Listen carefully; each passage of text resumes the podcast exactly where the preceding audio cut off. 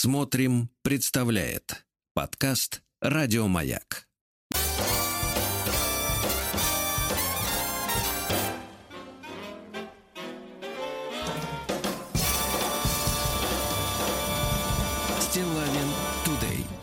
Дорогие товарищи, друзья, сегодня у нас пятница, правильно, Владик? Браво!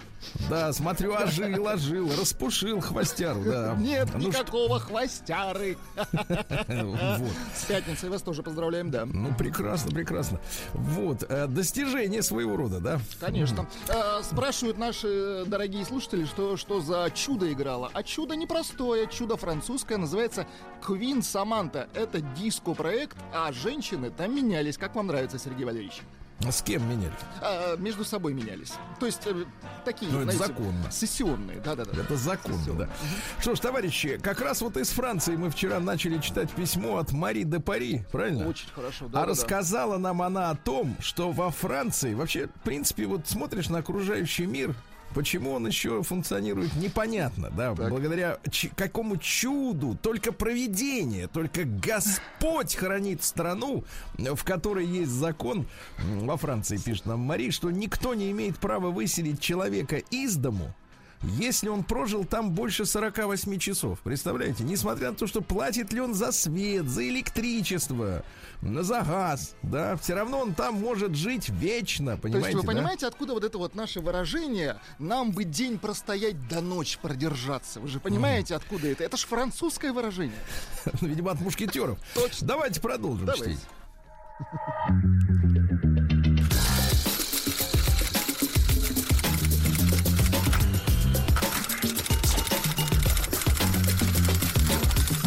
Приемная нос. Народный омбудсмен Сергунец. Итак, женщина Мария, наша соотечественница, да, покрытая татуировками. Абсолютно все. Да, живет там где-то сейчас, да. Ну ладно. Пару недель назад, это вот про 48 часов было научное предисловие, а теперь история. Пару недель назад, в 8 вечера, как только мы открыли с мужем бутылочку красного... Не так. Это так умеет, открывается. Алексей, я не знаю, так рвется резинка на трусах, то, что вы показали. Открывается так. Вот видите, так. Чувствуется, у вас есть опыт. Согласен. Вот так. Рука-то помнит. Не да. Рука, губа. Знаете, я делаю это не губой. Хорошо. А как? Это вам задание на выходные. Пробуйте. Хорошо. Пару недель назад в 8 вечера, как только мы открыли с мужем бутылочку красного и были готовы разлить его по бокалам, ему позвонила соседка. Ну, вы знаете, у нас это называется алкоголизмом. Когда люди культурно вечером садятся, открывают, наши сразу начинают выть со всех сторон. Это алкоголики. Алкаши проклятые. А вот французы, они... Ну, хотя, кстати, говорят, что французы занимают одно из лидирующих мест в мире по циррозу.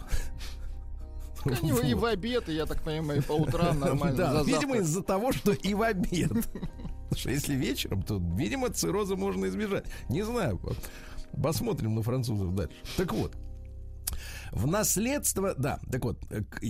Когда разлили по бокалам, ему, мужу, позвонила соседка. В наследство от свекрови нам достался дом на окраине Парижа. Вы представляете? Да класс. Ведь и так бывает. Угу. Вот что обычно достается в наследство? Соленья. Халат старый. Долги. Вот, да, зубы вставные. А тут дом на окраине Парижа. Представляешь? Супер. Угу. Мы в нем не живем. Этот дом мал для нашей огромной семьи. И столица не самое удобное место для детей. Но это дом, в котором родился и вырос мой муж. Там хранится множество фотографий, личных вещей свекрови, с утратой которой он еще не примирился. Поэтому звонок соседки застал нас врасплох. Она сообщила, что заметила что-то странное в нашем доме, поэтому решила уточнить. Возможно, мы просто затеяли ремонт. Мы в этом доме не были около недели. Сейчас постепенно разбираем там вещи, чтобы однажды сдать его в аренду. Джон забеспокоился. Слушайте, а откуда в Париже Джон? Непонятно. Там у них есть кто? Жак Ширак. Нет, это другое, Ширас это другое. Значит, потом там есть Эммануэль, женщина и мужчина, а иногда есть все сразу. Да, ну а вот Джона не помню. Парашют есть там. Кстати, новые правила грозятся разрешить нам писать через «у». Наконец-то ждали очень. Главное, чтобы раскрывался, правильно, как там написано. Главное, чтобы работал. Ведь по закону, начиная с 1 ноября, совершенно невозможно даже начать процесс выселения незваных гостей, поскольку приближаются холода. А, ты представляешь, еще и зимой нельзя выселить. А если туда пробралась семья с детьми, то можно забыть о своей недвижимости. После судебных тяжб ее цена падает практически до нуля. Самое интересное, если кто-то уже забрался в твой дом и сменил замки, тогда ты не можешь зайти в свой дом. Это незаконно. Слушайте, какая-то просто фантастика. Фантастика, да. Даже вот хорошо быть туристом во Франции. Абсолютно точно. Не, хорошо быть туристом, на 48 часов подобрать себе дом. И потом ты же, оп, и уже не турист. Да, даже если злоумышленники не имеют отношения к недвижимости, а у тебя на руках документы о собственности. Слушай, а нам ведь втирали, что на Западе собственность неприкосновенна. Ну, да, ведь... ну что, это самое святое. У нас вот, я замечал, некоторые жулики, за которыми потом охотятся люди из спецкомитетов, они пишут у себя на заборах: собственность охраняется законом. Реально наблюдал несколько раз такую картину. Вот сам жулик, а говорит, собственность охраняется законом или Конституцией даже, на святое покусился. Так вот, поэтому мы остались поэтому мы остались спокойно пить красное дома. То есть потому что уже рыпаться поздно. Вот почему. Тут он задумался, вернулся в дом, взял молотки, лом, кастет. Это Джон вернулся. Джон. С кастетом. Кастет, набор новеньких ножей для разделки мяса, и вернулся в машину. Снова вышел, забрал нашего огромного сторожевого пса, сказал ждать от него звонка и уехал. Ты посмотри, перед этим выпив как минимум полбутылки красного. И кастет взял, отлично. И, как говорится, не ожидает, что его остановит сочинская ГАИ и скажет: а у вас остаточные явления. Нет, там так не работает. Там 48 часов работает. И набор новеньких пуль он взял. Да, пока еще в комплекте с этими, с гильзами. По дороге он обзванивал друзей одного за другим. Трое самых агрессивных, недолго думая, бросили ужин красное, свой недоеденный камамбер и поспешили разбираться, в чем же дело. О, а вот это уже мужская дружба и солидарность, да? Приехав на место, они обнаружили, что дом точно захвачен сквоттерами, маргиналами, которые профессионально крадут у людей дома. Они уже вынесли большую часть личных вещей. Джон зашел задом и задом. Джон... Так только самоходка можно. Да нет, во Франции такое можно. Ну, неважно. Извините. Джон зашел за дом и нашел там выброшенную коробку фотографий матери. Его злость затмила все остальные чувства. При осмотре фасада они обнаружили, что одно из окон было выбито, но затем аккуратно закрыто пластиком и прикрыто снаружи ставнями. То есть выбитое стекло заметить практически невозможно. Джон звонит в полицию. Те обещают выслать группу немедленно. Как только муж подошел к двери, то понял, что замки уже сменили. Это означало конец. Жесть. Потерян дом, на который его родители работали всю жизнь. У Джона потемнело в глазах. Он начал тарабанить в дверь. Никто, конечно, не открывал. Тогда он побежал на улицу, сорвал деревянные ставни, разбил стекло и с криками: «Всем лежать! Это спецназ!» Слушайте, надо как-то перевести это на французский. Это очень интересно. Вот вы переведите, пожалуйста. Дорогие наши слушатели, напишите, как по-французски «всем лежать» — это спецназ. Да. Ну, спецназ я понимаю, как спецназ, а вот остальное. Забежал в дом. Злоумышленники вырубили электричество, пришлось ориентироваться на ощупь. Вся мебель была переставлена. Джон то и дело бился головой. Он взбежал по лестнице на этаж и обыскал комнату за комнатой. Никого не нашел, спустился к друзьям, включил электричество. У преступников получилось уйти. Муж с друзьями начинает осматривать дом. Он весь разгромлен. Наши личные вещи сложены в гигантские мешки на выброс. Повсюду битое стекло. Но там еще не было вещей сквоттеров, то есть захватчиков. Они готовились въехать четенько 1 ноября, чтобы вычистить дом до этой даты. А на календаре 28 октября. Итак, полиция едет. Джон понимает, что дверь уже с чужим замком. Время за полночь, а во Франции нет круглосуточных магазинов. Невозможно новый замок найти. На шум во время облавы прибежал сосед, который знает Джона всю жизнь. Он предложил снять его собственный замок с его личной входной двери, чтобы срочно заменить эти, которые установили преступники. Ужас какой, ужас. То есть, ребята, ему это... теперь нужно 48 часов ужас. Там продержаться. Парни, это не Брэдбери, это не Айзек Азимов, это Мари де Пари. Слушайте, понимаешь? Ну пишут, что в Испании точно такие же законы про 48 часов. Так вот. Ужас. Так вот, все успели сделать до прихода полиции, то есть они ехали часа 2. Ну, в общем, нормальность. Вот здесь все как у нас. Ну, это же пригород. Не торопит, ну, конечно, в лесу где-то находится, когда сумеет ехать. Пара офицеров в развалочку зашли в дом, брезгливо осматривая разруху, рычащего сторожевого пса. Они лениво опросили всех присутствующих, развели руками и сказали: ну, это наркоманы забрались, наверное, даже не знаем, что делать, они уже ушли. На этом полиция распрощалась с мужем и уехала дальше эффективно решать проблемы на районе.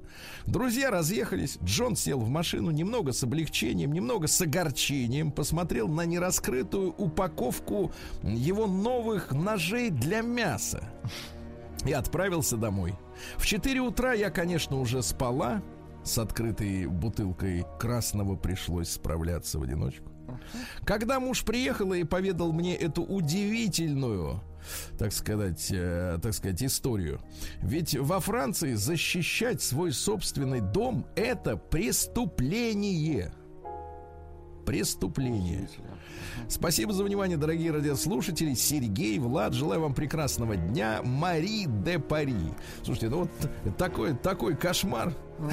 История с другой планеты. Нет, с нашей, к сожалению. Да. Вот, опять же, у меня единственный вариант, почему до сих пор вот везде там не сидят эти черти.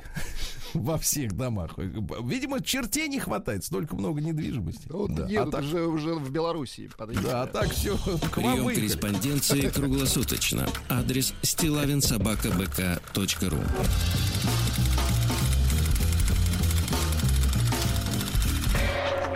Фамилия Стиллавин 2Л. Так, ну что же, пишет, давайте немножко на другую тему. У нас письмо тоже, правда, от девушки. Правда, я говорю с удовольствием.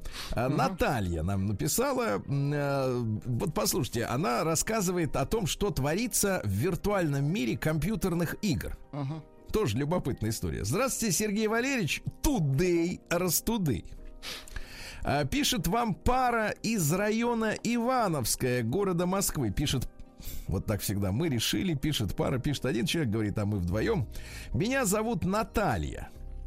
Мой супруг любит играть в старую добрую игру про Вторую мировую войну под названием Call of Duty, то есть «Зов долга». Правильно? Знаем такую игрушку, да. А я люблю смотреть, как он играет, и болеть за него. Слушайте, ну это идеальная семейная пара. Идеально. Теперь же вышло обновление, которое просто убило некогда хороший шутер. А шутер — это когда надо пиф-паф. А испортила игру все та же самая борьба с расизмом. Знаем, что вы не увлекаетесь компьютерными играми, а все больше специализируетесь на фильмах и сериальчиках, но поэтому вам знакомо чувство негодования от фактов вымарывания из старых добрых американских фильмов российских по меркам новой администрации эпизодов. Или ощущение бестолковости от сериалов, в которых обилие героев самой разной ориентации затмевает сам сюжет и смысл кинокартины, будто у этих людей вообще нет никаких проблем в жизни, кроме ориентации. Такая же беда постигла и нашу любимую игрушку. А все произошло из-за покупки нового, более мощного игрового ноутбука, мощность которого позволила установить новую версию шутера под названием «Вангард». Пока мы играли на старом добром компе в Call of Duty 1, все было нормально. Надо пояснить, что там действие происходит на полях Второй мировой войны. С исторической точки зрения, может быть, игра была и не идеальная. Историки наверняка нашли бы в ней несоответствие, но, по крайней мере, в сетевом сражении можно было играть за разные войска. За Красную армию, за союзников, англичан и американцев, за немцев можно было играть. Оригинально. Ага, это вот не очень хорошо. Войска отличались соответствующей формой, оружием, языком. В общем, атмосфера Второй мировой войны вполне была воспроизведена. Но вот мы запускаем Call of Duty Vanguard и видим, что концепция перепахана полностью. А на то, что осталось, без слез не взглянешь. Во-первых, в войсках союзников появились негры. Причем их примерно половина. Конечно же, введены женские персонажи, причем не в роли медсестер, а в роли рядовых солдат. Получились смешанные войска из женщин и мужчин. Часть женщин — негры. Женские персонажи, когда их ранят или убивают, стонут.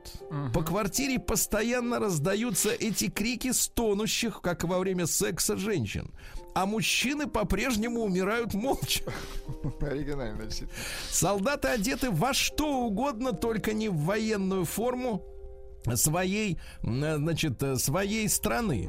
Угу. Понять по форме, кто свой, кто чужой, стало невозможно. Это называется, ну как-то, политкорректность, да? Это называется универсал 69, да. Стрелять можно в кого угодно, хоть за кого быть. Понять по форме, кто свой, кто чужой, стало невозможно. Атмосфера мировой войны вообще потеряна. Игра лишена главного достоинства — исторического воссоздания войск и оружия, той эпохи.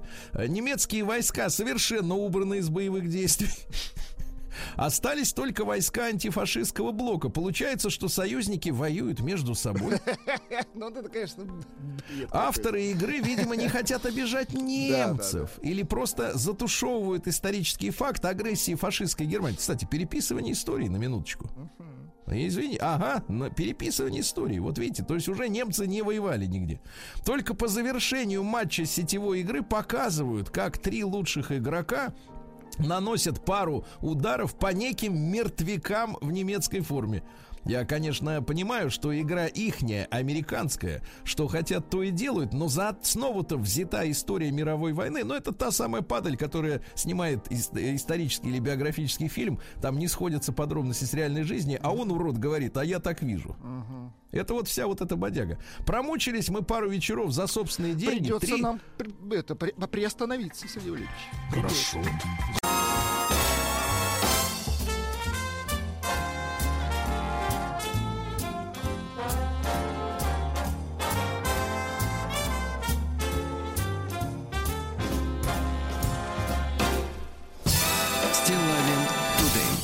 Друзья мои, наступила пятница. Поздравляем всех. Вот, да, ваш праздник. Сегодня 12 ноября. Ну, смотрите, товарищи, сегодня отмечается Всемирный день борьбы с пневмонией. Хорошо. А мы знаем, что от коронавирусной заразы с легкими творится, так сказать, беда. Да-да-да. День работников Сбербанка. Давайте поздравим. Важные люди. Да-да-да. День специалиста по безопасности. День чоповца. Тоже без них никуда. Конечно. Не войти, не выйти. День видимого дыхания на холоде. Вот это сомнительный праздник. Да. Сомнительный. День счастливого часа, так называемого. Но это вот людей соблазняют выпить в полдень. День творческих осуществлений. Понимаю. День декоративных мышей и крыс. То есть уже чучел. Хорошо. Нет, декоративно — это не на воротнике. Это имеется в виду... А как? Так для забавы живет в доме. В этом смысле. Декоративно, конечно. Для опыта. Понял. Да, прекрасный праздник под названием День пиццы со всем подряд, кроме анчоу. Да. Ваш, Владик, праздник. Правда, советую вам перенести на завтра на утро. День куриного бульона для души. Очень хорошо. Да. Ну и русский народный праздник под названием Синичкин день. Отмечается этот праздник, во-первых, у рыбаков и охотников. Дело в том, что охотники, собираясь в этот день за зайцами, перед охотой собирались пировать в одну избу. Ну, то есть, в принципе, можно было не идти никуда. Разогревались. Да. Нужно было непременно поймать хотя бы одного зайца, которого называли именинным, иначе охота на протяжении всего года могла быть неудачной, поэтому говорили: коня положи, ну, то есть, задолбай. До зайца уходи. Вот, цена зайцу 2 деньги, а бежать 100 рублев. Вот. Рыбаки на зиму, так сказать, тоже отправлялись на лов.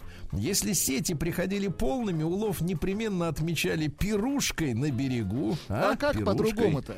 Вот. Ну и по поведению синиц судили о погоде. Если они целыми стайками появлялись около дома, это предвещало скорые холода, товарищи. Хорошо. Было, но прошло. Прошу да, вас. Копаешь под Леонардо, я смотрю. Да. Мы его продюсируем. Кстати, наконец, сегодня студия Матецкого. Пропихиваем, давайте скажем так. Анонсируем, очень хорошим. Сегодня, в 1472 году, великий князь московский Иван III женился на Софье Фоминишне Палеолог. Понимаешь, да? Или палеолог. Но это уже не вам решать, это решили давно. Она была племянницей последнего византийского императора. Вот, так сказать, переговоры о невестушке длились 3 года. Вот, семейная жизнь была удачной, о чем свидетельствует многочисленное потомство. Для нее, кстати, в Москве были выстроены особые хоромы, но они через несколько лет сгорели. Вот, вместе, кстати, и с деньгами великой княгини. Наверное, бумажные были, что ли, непонятно. Хоромы деревянные, деньги как бумажные. Как они могли сгореть-то, да-да-да. Вот. Но по отзыву летописцев, описавших проезд ее процессии в Москву, она была невысокого роста, обладала очень красивыми глазами и удивительной белизной кожи. Ну, то есть не загорала. Ну, царский край. В этом, как его... Под солнцем, да, греческим. Да, по виду ей давали года 24. Вот, да, говорят, что в декабре еще 94 года в Москве были начаты исследования останков княгини. Они достаточно, говорят, хорошо сохранились. Криминалисты, которые восстановили ее облик по методу Герасимова, нашего знаменитого, да, указывают, что после сопоставления черепа, позвоночника, крестца, костей таза и прочего выяснилось, что Софья была невысокого роста, около 160 сантиметров, полная, с волевыми чертами лица, да? Вот, ну а тогда полная, это считалось здоровый человек, конечно, потому что худющий, это больной, больной. Да. В 1727-м Иван Иванович Шувалов родился, наш фаворит Елизаветы Петровны, дщери Петра, да? Президент Академии художеств. Он, кстати, был куратором Ломоносова. Продюсером, хорошо. Да, ну то есть он сужал ему, да, сужал. Говорят, был мягкий, доброжелательный, не любил ругаться. Вот придет, даст денег, молча уйдет. На, вот. Михаила, держи, и ушел. Да, да, на тебе 1000 рублей, работай. Вот. Баклас. Ну а что дальше? После воцарения Екатерины, значит, соответственно, Шувалов оказался в опале, находился за границей, выполнял дипломатические поручения, ну а впоследствии, значит, собирал коллекцию произведений искусства и передал эту коллекцию Эрмитажу. Вот. А когда вернулся в Россию, больше не жужжал. Культурный вот. Человек. А в 1745-м в Ирландии в пабах как раз прошли первые счастливые часы посередине рабочего дня. Решили увеличить продажи, понимаем. Да, скинуть цену, но заманить, так сказать, которые останутся уже до ночи, там будут в состоянии освинения, да. В 1765-м Карл Иванович Апперман родился. Это наш инженер-генерал, вот, участвовал во многих сражениях. По его инициативе было начато строительство Бобруйской и Динабургской крепостей. Создано инженерное училище. Сейчас-то военный инженерно-технический университет, понимаете, да? И уже после его смерти по его проекту начато строительство легендарной Брестской крепости. И следил как председатель комиссии за возведением Исаакиевского собора, чтобы все было четко. Да, за качеством, понятно. Да. А в 1767-м наш замечательный Павел Иванович Голенищев-Кутузов, но не тот Кутузов, а это племянник того самого Кутузова. Говорят, что был и сенатор, литератор и писатель, вот, прославился в обществе и среди литераторов как доносчик. Да вы что? Да, да, да. Особую ненависть вызывал у него Карамзин, который выписывал историю государства российского. Ну, давайте скажем честно, Карамзину поручили написать историю таким образом, что Романовы — это круто, а Рюрики — это, как бы, так сказать, вообще... Ну, заказали ему, скажем так. Мелочевка, да, мелочевка, да. Ну, вот. Ну что, стихи писал, например. Давайте. Постеля. Тогда в Руси, на Руси, значит, говорили телеграмм. Это был мужского рода слово было. Вы понимаете, постеля женского, да? А фильма тоже была женского рода. Смотреть не фильм люди ходили, а фильму. Да. Фильму смотрели, а на постели лежали. Вот, постели есть почтенный в глазах моих предмет. Пиит уединенный, в ней думает, поет. Ну, складно. Для того времени неплохо. Неплохо, да-да-да. Кстати, в этот же день, в 1803-м, Николай Михайлович Карамзин, вот как раз которого и ненавидел Голенищев-Кутузов, официально назначен российским историографом. Прям вот подгадали, вот в день рождения сделали человеку гадость, да?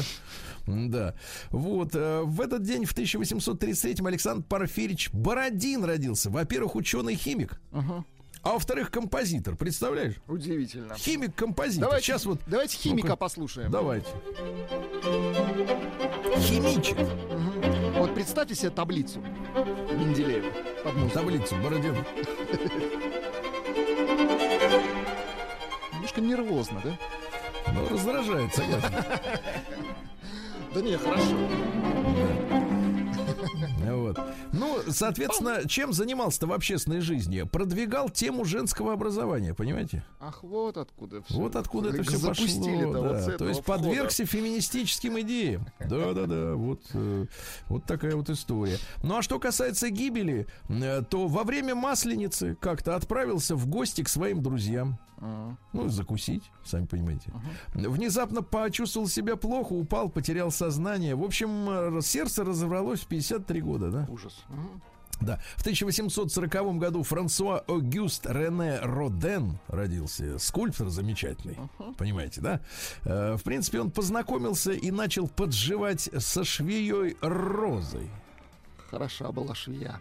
Да, не, ну тогда, это... видите... Им можно, вот скульпторам, почему-то художникам тогда было можно, да и сейчас, честно говоря. Все можно. Да. Да, они даже не стесняются. Вы помните, например, Меньшикова день рождения отмечали. У него цитата, я в вольном пересказе, что значит, творческий человек, чем более он гениален, тем на большую ошибку имеет право. Ну это же ужасно звучит, да. Конечно. А как же равенство, а братство? В конце концов, тупой не может ошибаться, что ли? Приличие, да. Нет, вот мы с вами тупые, мы что, не имеем права на ошибку? Имеем. Конечно, имеем. Ничего не на меньшую.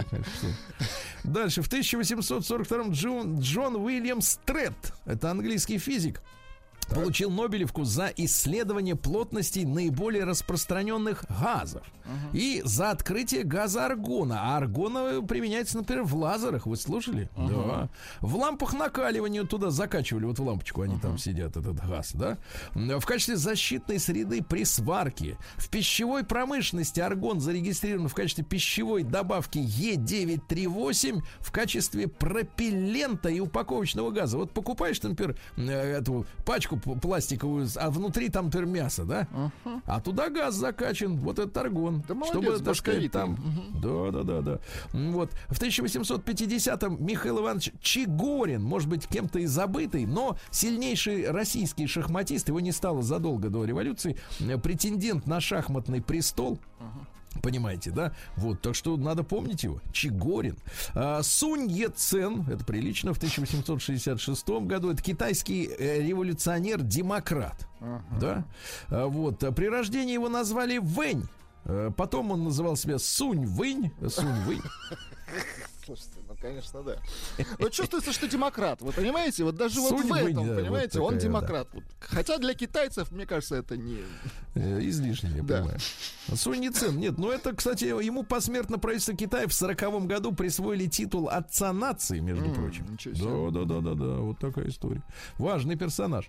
Вот. А в 1902 году Энрико Карузо записал пластинку, которая первой в мире была распродана тиражом больше 1 миллиона экземпляров. Давайте послушаем. Давай.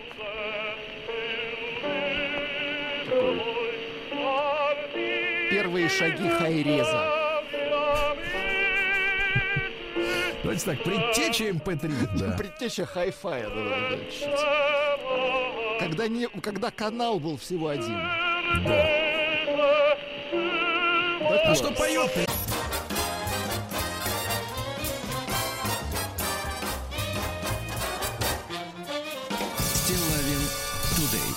Да, именно так. В 1917 году родилась американская певица Джо Стаффорд. Джо — это вот есть Джо Байден, да? Uh-huh. А второй Джо Стаффорд. То есть их всего двое. Да. Давайте послушать. Дудка хорошая. И запись получше, чем у Карузова. Уже два канала.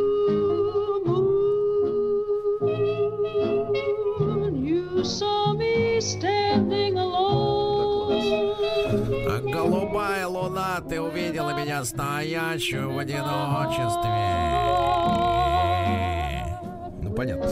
А в тот же день, кстати, Зимний дворец в Петрограде объявляется государственным музеем. То есть хватит растаскивать эти вещи. Угу, чужие. Правильно? Хотя неделя была на то, чтобы управиться. Вот.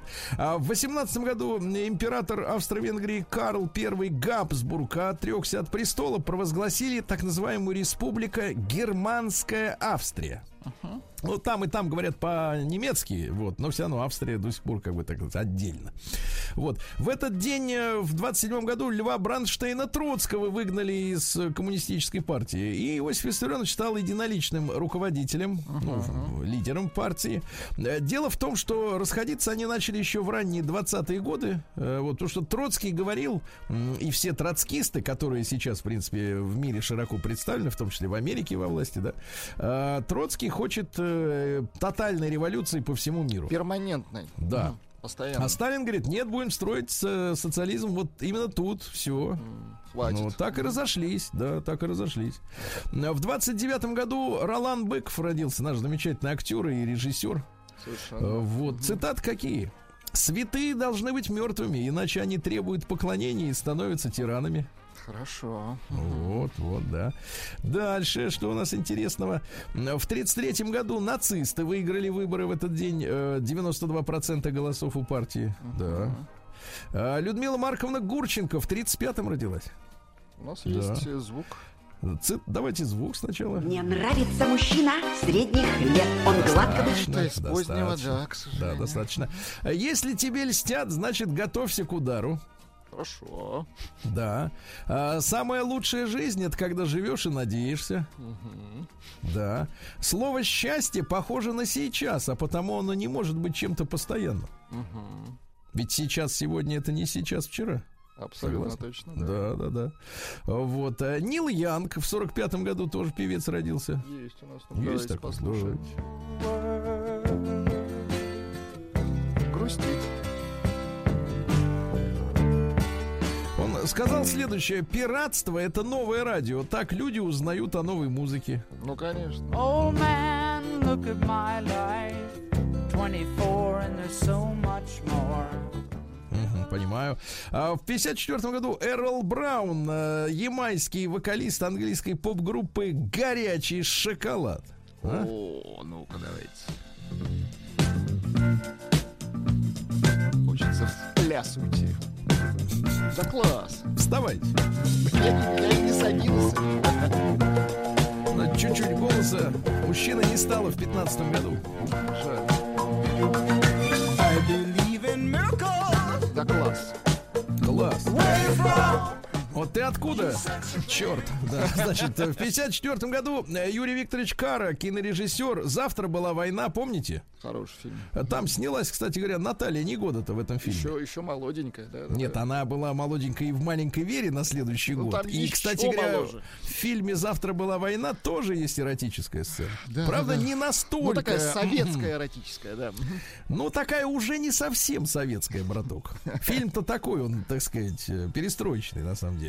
Потом был фильм «Воры в законе». Вот помните? Это я уже не застал. Вот, ну как же. В тот же день родился Юрий Михайлович Поляков, наш замечательный писатель. Да? Ну вот, критики отмечают его своеобразный язык, наполненный аллегориями, метафорами, насыщенный эротикой. Замечательно. Эротикой, да. В 1955 году родился мужчина, который, вот, к сожалению, в этом году его не стало, ребята. Лес МакКоун умер. Он когда-то возглавлял шотландскую команду Bay City Rollers. А потом переметнулся к Дитеру Болину. А, ну чувствуется рука мастера по звуку. Ну, конечно. Да-да-да, вот такая история. В 60-м году в этот день вступила в строй первая советская атомная подводная лодка с 3 баллистическими ракетами Р-13. Очень хорошо. Которые могли прищучить гадину из-под воды. Да. В 63-м году родилась Наталья Игоревна, как раз вот не года родилась, понимаешь? Да. Был сначала фильм «Завтра была война». Вот в начале 90-х уехала в США, потом вернулась. Живет в Москве. Себе. Да. А для любителей, в принципе, трэш-металла такое событие прекрасное. В 64-м году родился Дэвид Эллифсон. Это основатель группы «Мега Смерть».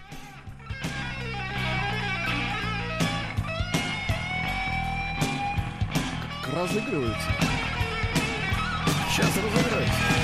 О, понеслась. Поскакали.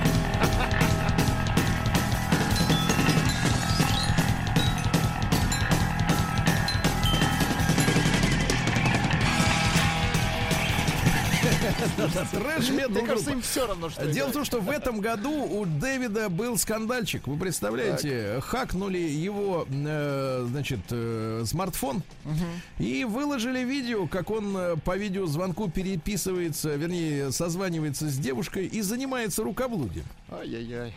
Выложили, да. Они после этого заявили, что мы по обоюдному согласию, но от Дэвида отписалась вся остальная группа Мегадет. Не везет, да.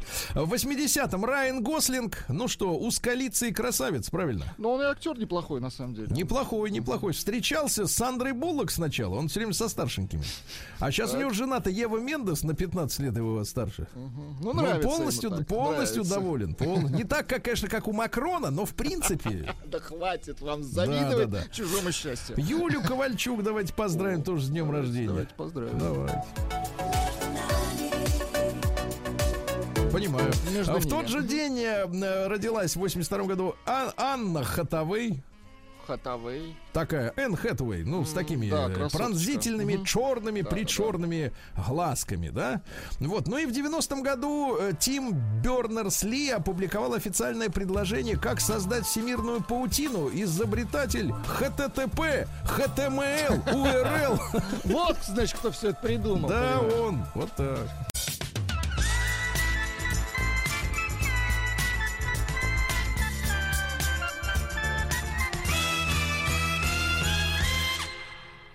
Стиллавин Тудей. Друзья мои, ну что ж, сегодня у нас пятница. В столичном регионе немножко потеплеет, до +5 будет днем. А вот в городе нашей мечты, куда мы сейчас отправимся с новостями, 0 и снег с дождем. Да.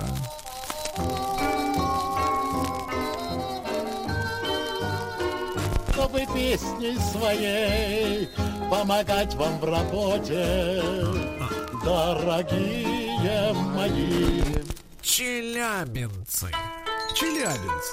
В Челябинской области 22-летняя медсестричка и сотрудники МЧС поставили на поток фиктивную вакцинацию от ковидлы. Сертификат успешно получили более 250 человек. Трусов более 250, да. На пешеходном переходе в Челябинске опрокинулся мусоровоз. Оттуда выпал мусор. Печально. Вот. Челябинка, оказывается, так можно говорить, лишилась 40 тысяч из-за сбоя в банкомате Сбера. Представляете, Лариса пришла, значит, снять 40 тысяч. Ну и банкомат выплюнул ей карту, а дырку не открыл с деньгами. Тогда женщина пошла разбираться к заведующей, а в это время дырка открылась, и человек, стоявший в очереди за Ларисой, забрал 40 тысяч и ушел. Он сказал: бинго! И отлично, и не надо ничего никуда вставлять. Южноуралец заплатил более 30 тысяч рублей через сервис поиска попутчиков. Может быть, сбежать хотел. Вот, куда можно уехать за 30 тысяч рублей на машине. Но так никуда и не уехал. Деньги списали, а машины нет. Ну, да. Да. А пожилая женщина из Магнитогорска, это неподалеку, перевела мошенникам более 10 миллионов рублей. 10 миллионов. Слушайте, а деньги-то есть, а?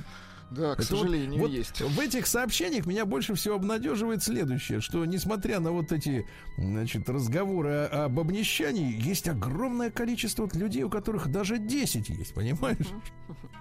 В Челябинске прохожий стащил упавший с неба квадрокоптер. Ну, послушайте, ты идешь по улице, да, вот давайте посмотрим. Так. Он мог упасть с неба, у него, видимо, батарейки закончились. Во-первых, он мог покалечить человека, конечно. Он мог Если бы он упал ему на голову, то, получается, это пострадавший. Ну, конечно. А если человек подобрал то, что с неба упало? С неба падают листья, снег, дождь, метеориты, правильно? Ну, это как своего рода клад нашел, конечно. Ну, конечно 25% просто... квадрокоптера его. Конечно, пару пропеллеров точно сворачивать можно. Челябинка Татьяна Мандолина стала трехкратной чемпионкой мира по бодибилдингу. Представляете? Давайте поздравим Татьяну. Замечательная девушка. Видел ее фотографии. Вот. Категория бодифитнес. Она выиграла чемпионат мира по бодибилдингу среди девушек ростом до 163 сантиметров. Очень хорошо. Очень подкачано. Хорошо. Я знаю, вы обращаете внимание на такие. Я, как и вы, обращаю внимание женщин, на таких, да. Конечно. С опаской, да, я скажу скорее, с опаской. А в Челябинске забил гейзер, ну, прямо из-под земли, вода горячая пошла. Почему вы так акцентируете первый слог «гейзер»? Ну, потому что он ударный, да. Челябинской птицефабрике запретили отправлять за рубеж яйца.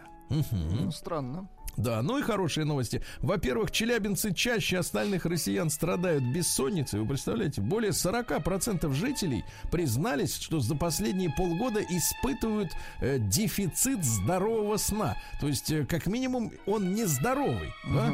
Ну и просто вот для любителей природы и фактов, Челябинск признан самым снежным городом-миллионником в России. Представляете? Очень хорошо. Больше всего снега там. Вот, да.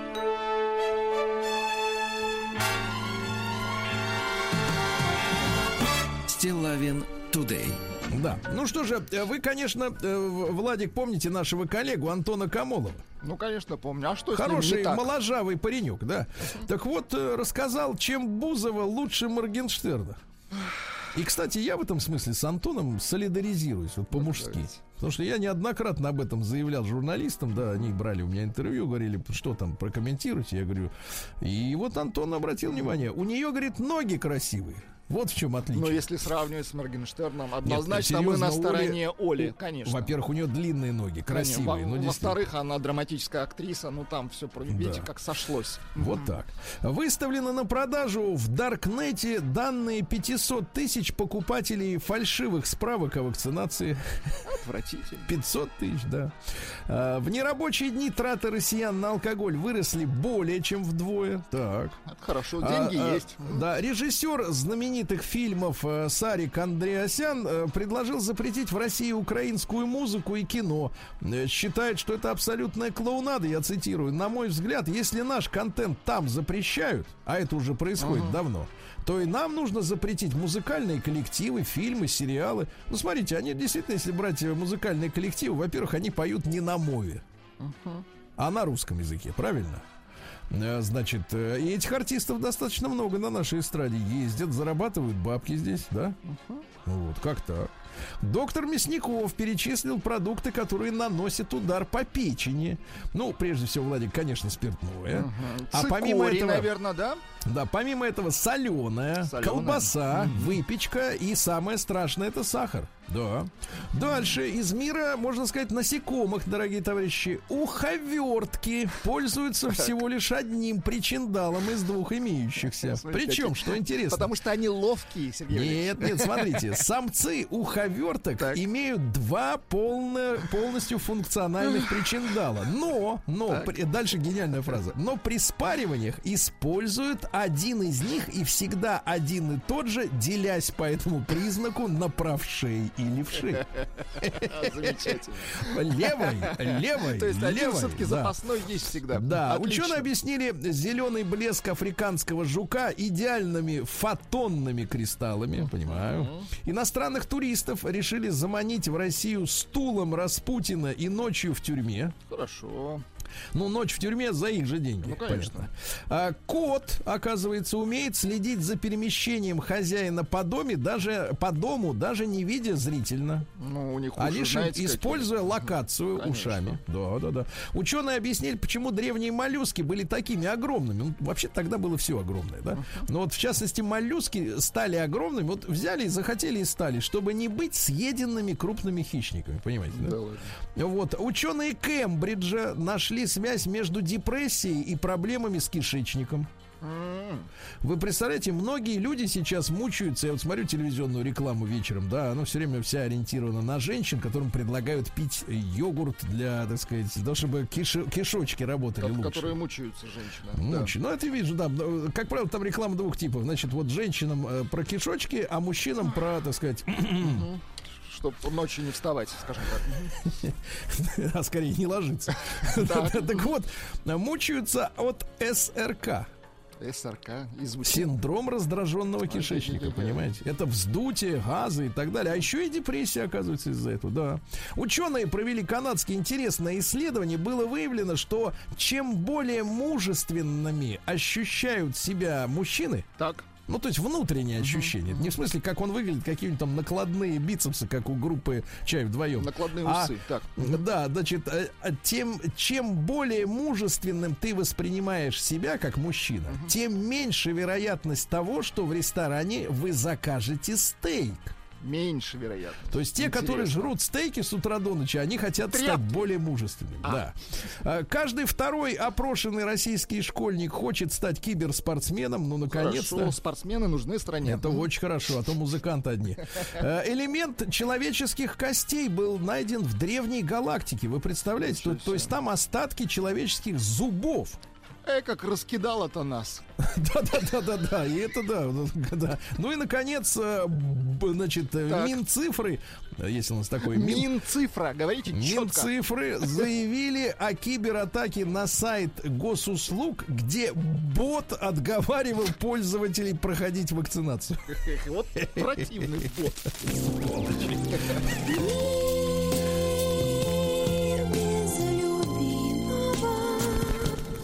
Да. Ну, из мира женщин. На Украине начали применять феминитивы в официальных документах. Появились инженерки, станочница. Я не знаю, кого может оскорбить слово станочница. Мне кажется, вот помните, было слово многостаночница. Да. Или социологиня. Да. Ну, вот такая вот, да. Поздравляем. Да. Опрос показал, что конфликты из-за денег в парах чаще всего инициируют именно женщины. Жаль. Причем они и сами в этом признаются. Но в большей степени, конечно, их обвиняют в разжигании конфликтов мужчины. А актриса Татьяна Васильева, вы знаете, да, дала большое интервью. Мы его тут по кускам жуем, наслаждаемся. Так вот, Татьяна Васильева рассказала о работе с ЛГБТК+ актерами. Так. Цитата. Эти ребята очень легко продвигаются в карьере. У них такая мощная диаспора. Они никогда не оставляют друг друга. Понимаете? То есть один пришел, дальше остальные придут. И за ним остальные, понимаю. В Финляндии разрешили людям подглядывать зарплаты коллег, чтобы ликвидировать гендерное неравенство в оплате. В принципе, вот когда мы с вами открывали мир в начале 90-х, да, и начали общаться с иностранцами, то одно из самых главных правил западного образа жизни было это никогда не спрашивать друг у друга о размере зарплаты. Это неприлично, да. Да, они всегда говорили, что это вот табуированная тема. И вот, наконец, началось разрушение основы, да. Дальше. Женщина в Англии удивляет других людей своими ногтями, которые не стригла 3 года. Она, значит, с раннего детства восхищалась длинными ногтями, мечтала, что однажды у нее будет так же, и в итоге вырастила. Ее ногти составляют сейчас в длину 5 сантиметров. И дальше великая фраза. Так. Уход за такими ногтями — это работа на полную ставку. То есть больше ничем человек не занимается. А женщина следит за тем, чтобы на ногти ни в коем случае не попадала вода. Ну, значит, по дому она ничего не делает, да? 100%. Ну и, наконец, Анджелина Джоли объяснила, что не смотрит фильмы со своим участием. Она призналась, что ей нравится только процесс. О чем это говорит, что фильмы так себе? Да, только процесс.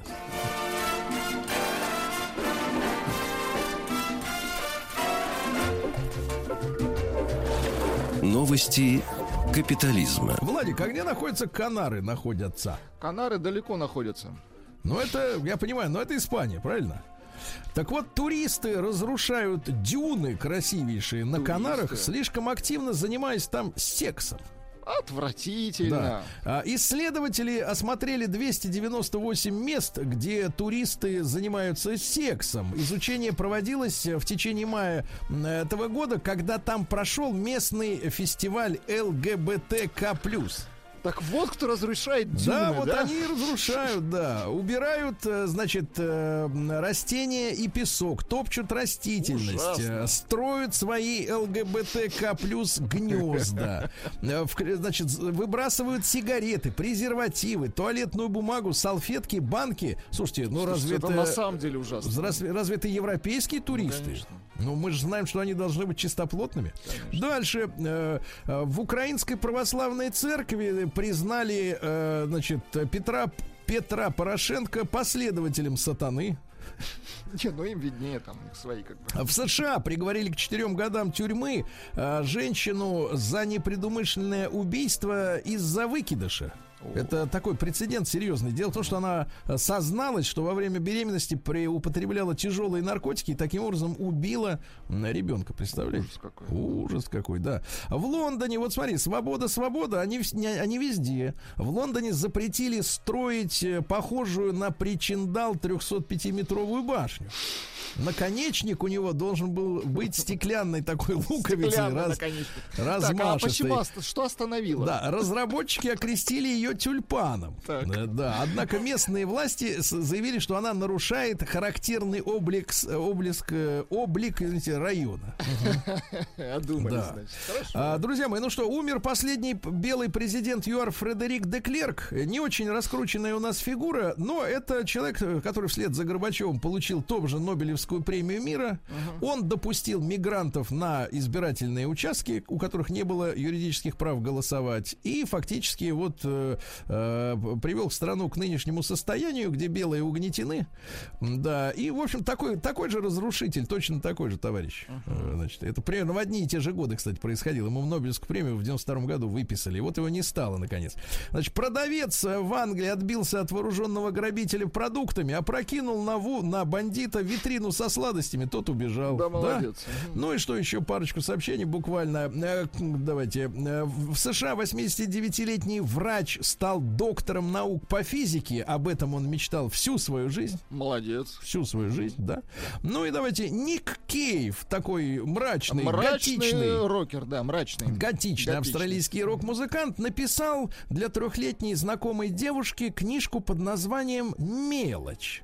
Сюжет у книжки такой. Так. Маленькое нечто встречает нескольких персонажей, среди которых рулон туалетной бумаги, початок кукурузы, недоеденный кекс, помидор и насадка для душа. Это нечто ищет свою идентичность в этом странном мире, да? Ну и, наконец, главное, давайте сообщение этого дня. Во-первых, ночной клуб в Глазго запускает технологию, которая превращает танцы в электроэнергию. Вот это хорошо. Вот. Это и, хорошо. Наконец, в Дании город Приморский, на побережье находится, тратит в год 150 тысяч долларов за то, что убирается мусор на пляже. А затем мусор сбрасывается в море и снова выносится волной на пляж. Кажется, это идиотизм. Кажется, это бизнес.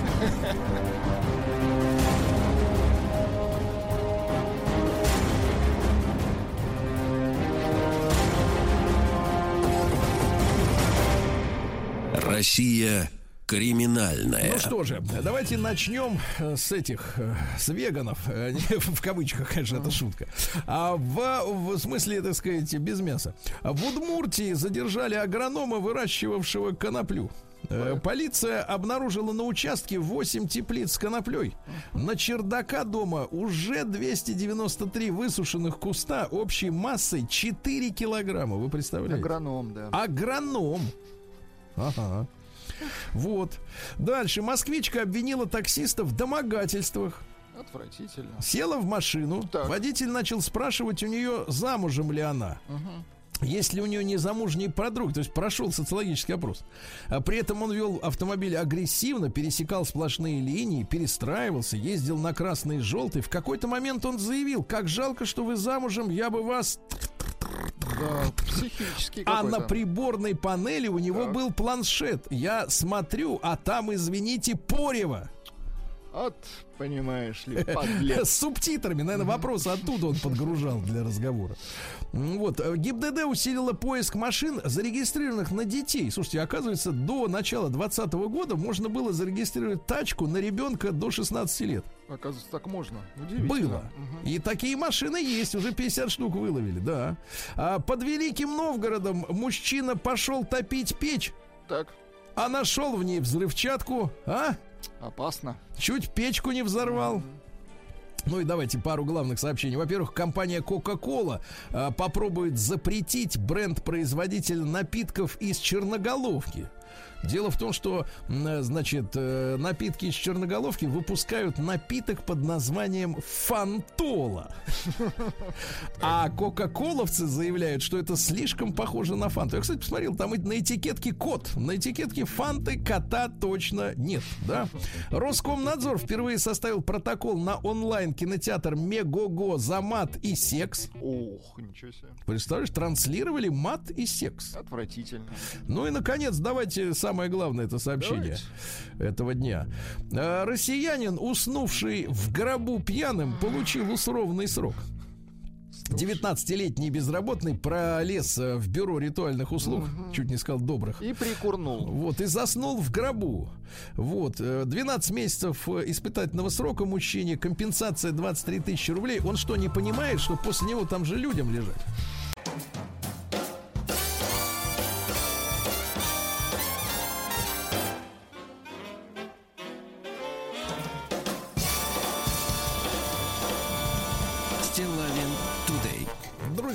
Итак, сегодня у нас пятница. Вы знаете, я в новостях вас знакомил с разного рода фактами, в том числе и с некоторыми нелицеприятными, Владик. Так. Например, нас известили информационное агентство, что во время локдауна продажи алкоголя поднялись вдвое. Ай-яй-яй-яй-яй-яй. А как мы можем что мы можем противопоставить вот этой заразе, которая бьет по печени, по рассудку, по благополучию граждан, только культуру, правильно? Абсолютно точно.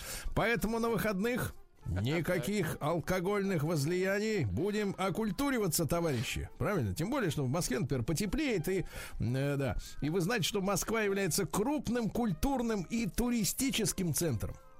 Ведь люди едут сюда в том числе и для того, чтобы посмотреть на произведения искусства. Точно. Да, да, да. А музеи Москвы — это современные точки притяжения горожан и гостей столицы. Через музей мы знакомимся ближе с культурой тех или иных лет, а также приобщаемся к различным культурным направлениям. Давайте мы, товарищи, сегодня разберемся, какие музеи в Москве сегодня существуют. Ну, помимо Третьяковки, конечно, о которых все знают. Вот, как устроена работа, что интересного можно для себя выбрать. И мы сейчас обсудим это с нашим гостем, генеральным директором Государственного бюджетного учреждения культуры города Москвы Мосразвитие. С нами Тимур Вахитов. Тимур, доброе утро. Доброе утро. Доброе утро. Да. Доброе утро, Тимур. Ну, чтобы мы понимали, и наши слушатели, сколько всего музеев официально сегодня действует в Москве? Ой, значит, с радостью сообщаю, что сегодня в Москве действует больше 450 музеев. Из них подведомственно Департаменту культуры города Москвы 35 музеев, это порядка 65 адресов, и еще выставочные залы по 22 адресам. Также музеями фактически считается Московский зоопарк, который является музеем живой природы, и Планетарий с музейной экспозицией. То есть, я правильно понимаю, Тимур, большая часть музеев, они как бы частный характер имеют? Ну, не совсем так. Структура, наверное, даже не подведомственности музеев, а кому они скорее относятся, принадлежат, кем управляются, выглядит таким образом. В Москве 63 федеральных музея, 76 музеев, это музеи вузов и академических музеев, 29 театральных музеев, 116 музеев, предприятий и организаций и порядка 80 негосударственных и частных музеев. Ух ты, 450 музеев, товарищи. Это же можно полтора... Даже более 450. Да. Это на всех хватит. И где-то 1.5 года ходить безвылазно, постоянно, без выходных. Да.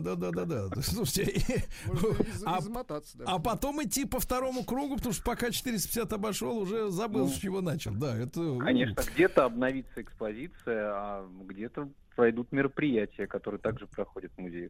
Да. При всем при этом, Тимур, открываются ли новые музеи? Я вот слышал, что ко вчерашнему нашему замечательному юбилею, к 200-летию, например, Федора Михайловича, да, открылся его музей. В принципе, есть ли еще такая, простор для новых музейных фондов? Есть. Надо сказать, что, например, даже в данный момент площадь музейных экспозиций только в Москве, это порядка 130 тысяч квадратных метров. Отвечая на вопрос, открывается ли новый музей, да. С 2011 года открыто порядка 50 новых частных музеев и 10 государственных музеев. Наверное, самыми яркими примерами является Музей сословий России при галерее Ивана Глазунова, музей, музейно-выставочный центр Гелеровского, это входит в состав музейного объединения Музей Москвы, музей военной формы одежды, Еврейский музей и центр толерантности, музей современного искусства «Гараж», музей арт-деко, первый в России частный музей собрания предметов стиля арт-деко, музей русской иконы, музей русского импрессионизма и так далее, и так далее. То есть музеи открываются и приглашают посетителей. Угу. С вашей точки зрения, вот если оценивать именно посещаемость, да, насколько вот все это великолепие, еще раз напомню, ребята, 450 музеев, 130 тысяч квадратных метров, и наверняка музейные работники сказали бы, хотелось бы еще, потому что все экспонаты-то выставить невозможно, есть же запасники, да, фонды, вот, и происходит постоянно вот эта ротация, из чулана, как говорится, выставочный зал. Вот, Тимур, нас как вы оцениваете посещаемость музея? Потому что я помню, как несколько лет назад у нас, стояли километровые очереди на Ван Гога. Помните, это тогда такой был первый звоночек, когда народ наконец-таки, потянулся к искусству настолько массово. Какая сейчас у нас ситуация вот именно с посещаемостью? В Москве много проходит выставок и мероприятий, которые пользуются популярностью. Обусловлено это часто тем, что появляются какие-то новые экспозиции. Но в то же время, например, даже обновляя музеи, так, например, у нас в 2019 году в Москве после ремонта уже пригласил посетителей музея Владимира Высоцкого, где были увеличенное количество залов и площади экспозиционные и так далее, музей Бородинская битва. Музеи, безусловно, пользуются популярностью. Я попробую даже привести статистику, но статистика, как мы понимаем, будет более показательна, наверное, включая 2019 год, потому что, конечно, 2020 год с учетом пандемии, ограничений, так просто вынужденного изменения формата работы, конечно, музеев. 2020 год не совсем показательный, но предыдущий тренд, начиная даже с 2010 года, он очень иллюстративен. Так, например, у нас в 2010 году общее количество посещений в миллионах человек московских музеев составило порядка 8 миллионов человек, то есть 7,6 миллионов человек. В 2011 уже году это 7,7 миллионов человек, 2012 год это 8,5, дальше там 9,5, 10, 11 и так далее. И к 2019 году с таким постоянным увеличением количества посетителей мы вышли уже на порядка 15 миллионов человек. Конечно, 2020 год, как я сказал, в силу своей особенности, дал нам такую немного грустную цифру, порядка 8 миллионов человек, но в то же время, мы, наверное, может быть, об этом я смогу упомянуть, так как мы перешли во многом в такой гибридный формат, когда мероприятия проходят в других формах, в форме онлайна, то, в принципе, каждый все равно имеет возможность посетить музей, будь то удаленно или придя в него. Тимур, ну, фантастическая цифра, 15 миллионов посещений в год, правильно? Да, совершенно. Ну, то есть получается, что если так грубо прикидывать, сколько народу живет в Москве, то примерно хотя бы раз в год, так если размазать по хлебу ровным слоем масла, то раз в год кто-то, каждый человек ходит в среднем, да? Но, а мы понимаем, что вот за это время вот этого непрерывного роста интереса к музеям сложилась какая-то такая вот некая тусовка из серии, знаете, как вот есть театралы, так называемые, да, вот они вот и составляют костяк, и даже есть статистика, я помню, федеральную смотрел статистику, что, мол, у нас люди, регулярно ходящие в театры на постановки, это 3%, ну, несколько лет назад такие цифры были, 3% населения всего, вот, есть театралы, а вот музей, это более демократическая, как бы, история, то есть больший процент, доля населения охвачена? Или это вот 15 миллионов человек, это вот изо дня в день одни и те же фанаты ходят постоянно? Ну, я хочу сказать первое, что это не только москвичи, то есть, в принципе, конечно, можно сопоставлять население Москвы, такой большой агломерации, огромного города, в то же время музей часто посещают и гости столицы, и туристы, и иностранные туристы, когда была такая возможность, поэтому мы приводим статистику, например, за другие годы, когда у нас было и большое количество туристов.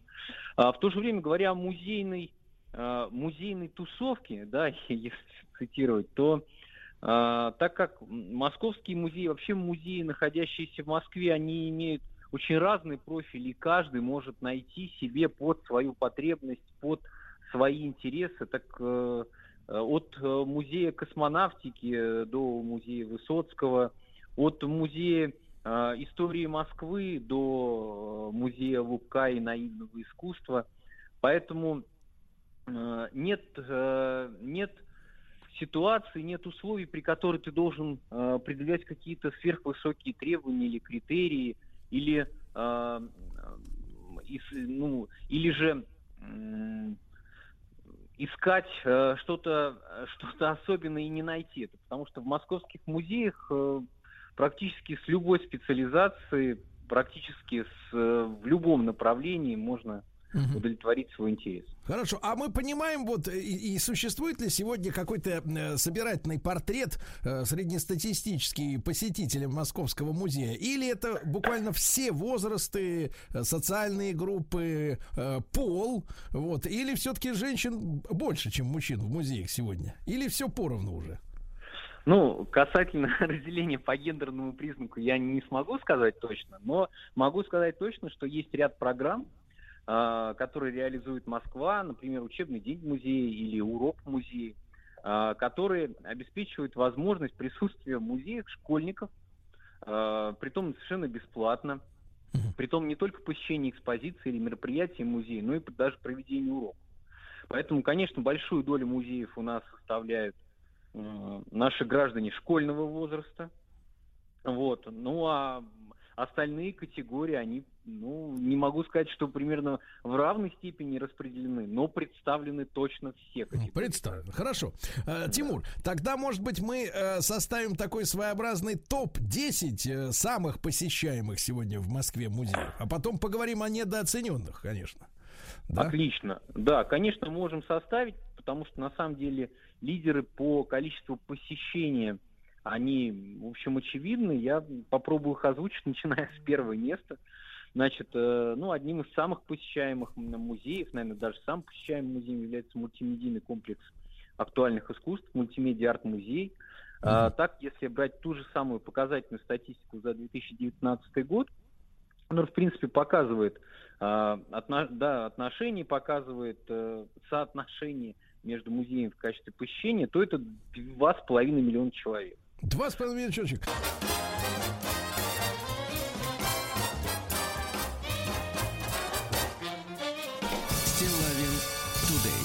Дорогие друзья, итак, впереди выходные, ударим по водке натюрмортом, правильно, и другими произведениями искусства, заместим пагубную привычку, так сказать, справлять в теплой компании походом в музей. Вот, хорошо сказал? Прекрасно. Блистательно. Да, я к Владику обращался. Спасибо. Тимур Вахитов. Сегодня с нами генеральный директор Государственного бюджетного учреждения культуры города Москвы Мосразвитие. Мы говорим о музеях Москвы. Вот сейчас наша тема — это топ-10. Мультимедиа-арт, да, на первом месте, там 2,5 миллиона посетителей. А как выглядит остальная десятка? Значит, музей Царицына 2400. Музей Коломенское, это уже чуть более 1 миллиона человек, 1,2 миллиона человек. Музейное объединение «Музей Москвы». Важно, что «Музей Москвы» включает, как я ранее сказал, и Музей истории Лефортова, и Музей археологии Москвы, Центр Гелеровского. Собственно, сам музей на Зубовском бульваре. Это более 800 тысяч человек в год. Мемориальный музей космонавтики также пользуется огромной популярностью. В 2009 году музей был открыт после реконструкции. Это более 700 тысяч человек. Государственный Дарвиновский музей тоже больше, чем 700 тысяч.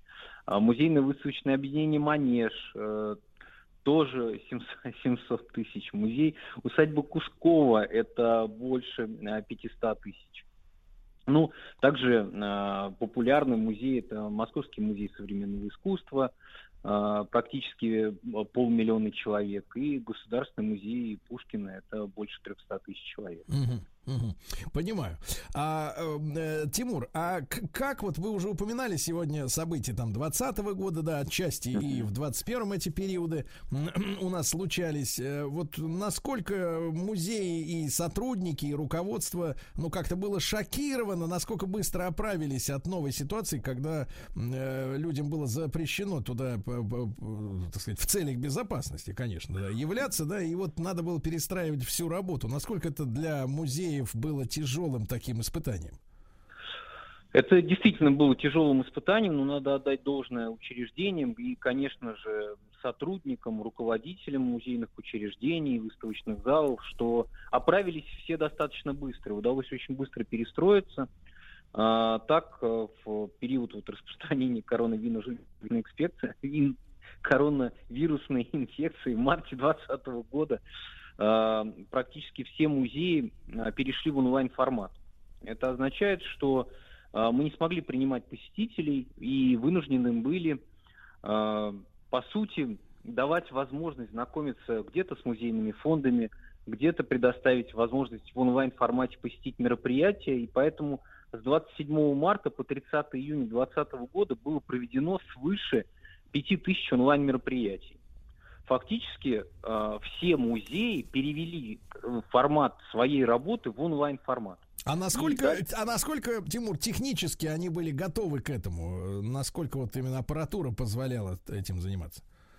Надо сказать, что в современных реалиях не всегда требуются какие-то специфические требования к аппаратуре. Мы не говорим об прямом эфире на телевидении. Часто бывает так, что мы потребляем контент, который снят на телефон. Всегда вопрос в качестве и в содержании. В этом надо отдать должное нашим музеям. Все смогли представить что-то, даже при том, что некоторые музеи уже были оборудованы, они были уже оснащены оборудованием, позволяющим вести очень хорошим качеством и онлайн-эфиры, и где-то были отсканированы части экспозиции, представлены объекты, которые можно было посмотреть удаленно и в онлайне, то части учреждений пришлось, конечно, подстраиваться под эту ситуацию и уже пользоваться теми средствами, которые были. Но Тимур, все вышли из этой ситуации успешно. Тимур, да, вопрос. А с точки зрения, опять же, вот статистики, вот этот период онлайн посещений музеев какие-то парадоксальные для вас открытия сделал? Ну, в том смысле, что вот есть у нас уже перечисленные вами топ-10 реального, да, музейного интереса к тем или иным экспозициям. А вот интерес виртуальный, он совпал по посещаемости с реальными цифрами?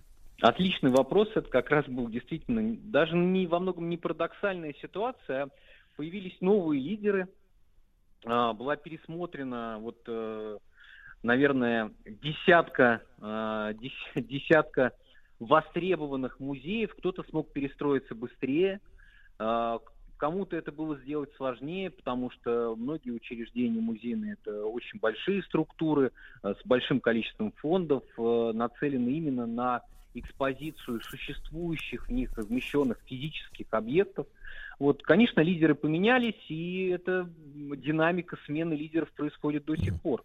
Это очень такая гонка, при которой порой возникают на первых-вторых местах совершенно неожиданно те учреждения, которые иногда статистически не пользовались популярностью или пользовались популярностью, как вы сказали, у очень узкой аудитории. Тимур, а как это можно объяснить? Просто маленькие слишком помещения у этих музеев, либо неудобная транспортная доступность. Почему вот такая рокировка произошла между онлайном и офлайном фактически?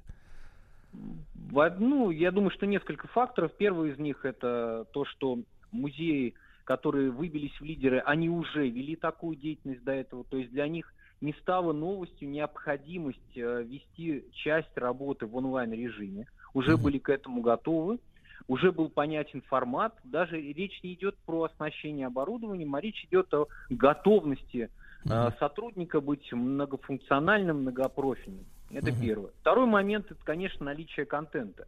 То есть кто-то уже, часть учреждений уже вело систематическую работу по созданию и сохранению онлайн-контента, который был представлен как раз в тот момент, когда он стал особенно востребованным.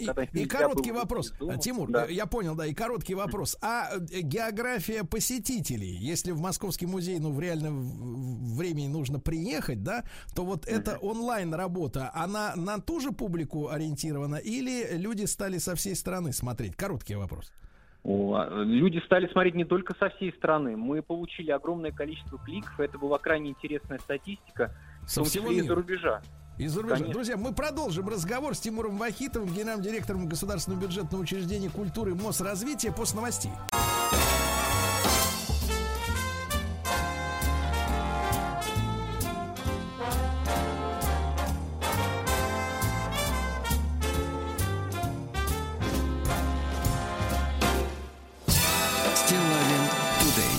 Друзья мои, итак, сегодня в пятницу, накануне выходных, мы противопоставляем привычному, к сожалению, для многих досугу в виде посещения, понимаешь ли, горячительных отделов супермаркетов, противопоставляем культурный досуг. И с нами наш проводник в мире московских музеев Тимур Вахитов, генеральный директор Государственного бюджетного учреждения культуры города Москвы, Мосразвитие. Тимур, еще раз доброе утро, да? Доброе утро. Мы выяснили, что онлайн-режим действительно перекроил представление о популярных музеях, да, и фактически у нас теперь две музейных реальности, если брать топ-10, это офлайн-музей, куда люди ходят ножками, пешком, и когда люди действительно посещают музеи через интернет, не выходя из своего, грубо говоря, смартфона, да, все с этим понятно. Тимур, давайте теперь перейдем к практике, да, что у нас сейчас есть. Существуют ли какие-то льготы, особенные программы при посещении государственных музеев? Потому что надо знать, да, где можно, собственно говоря, по праву сэкономить. Важно, что каждый год в музеях Москвы проводятся дни бесплатного посещения. При том, что это не 1-2 дня в году, а это достаточно большое количество. Так, например, празднование Нового года и Рождества — это порядка 6-7 дней все музеи открыты бесплатно. Да, Московский музей, да. Московская музейная неделя, это порядка 12 дней в году. Дни исторического и культурного наследия, тоже 2 дня, это в апреле и мае месяце. Дни города Москвы, 2 дня в году. Музеи также бесплатные для посещения. Ну и, конечно, в Ночь искусств, которая традиционно проводится в ноябре, можно посетить музей даже ночью и бесплатно. Тимур, но существует какая-то система, потому что если все разом придут безбилетники, это же, так сказать, у нас немножко нарушится гармония. Да, кроме там указанных некоторых праздников, музей вправе определять дни бесплатного посещения. И, конечно же, все осознают, что, как ранее сказано, учреждений очень большое количество, и поэтому, если они откроют свои двери все только в один день, то, конечно, посетители не смогут оббежать все. Поэтому музеи распределяют дни открытых дверей, дни, когда можно посетить это учреждение бесплатно, и можно успеть все, если составлять. Ну, а также важно, что музей детям, проект мэра Москвы, дает возможность московским школьникам в любой день посетить музей бесплатно. Ух ты. Тимур, ну вот мы знаем, что с 1 сентября стартовала всероссийская культурная программа «Пушкинская карта». Там на ней изображен Александр Сергеевич, я видел. Вот. Пожалуйста, об этой программе расскажите, и музеи принимают ли в ней участие? Да, принимают и музеи, и все учреждения культуры города Москвы, и библиотеки, культурные центры, театры, выставочные залы.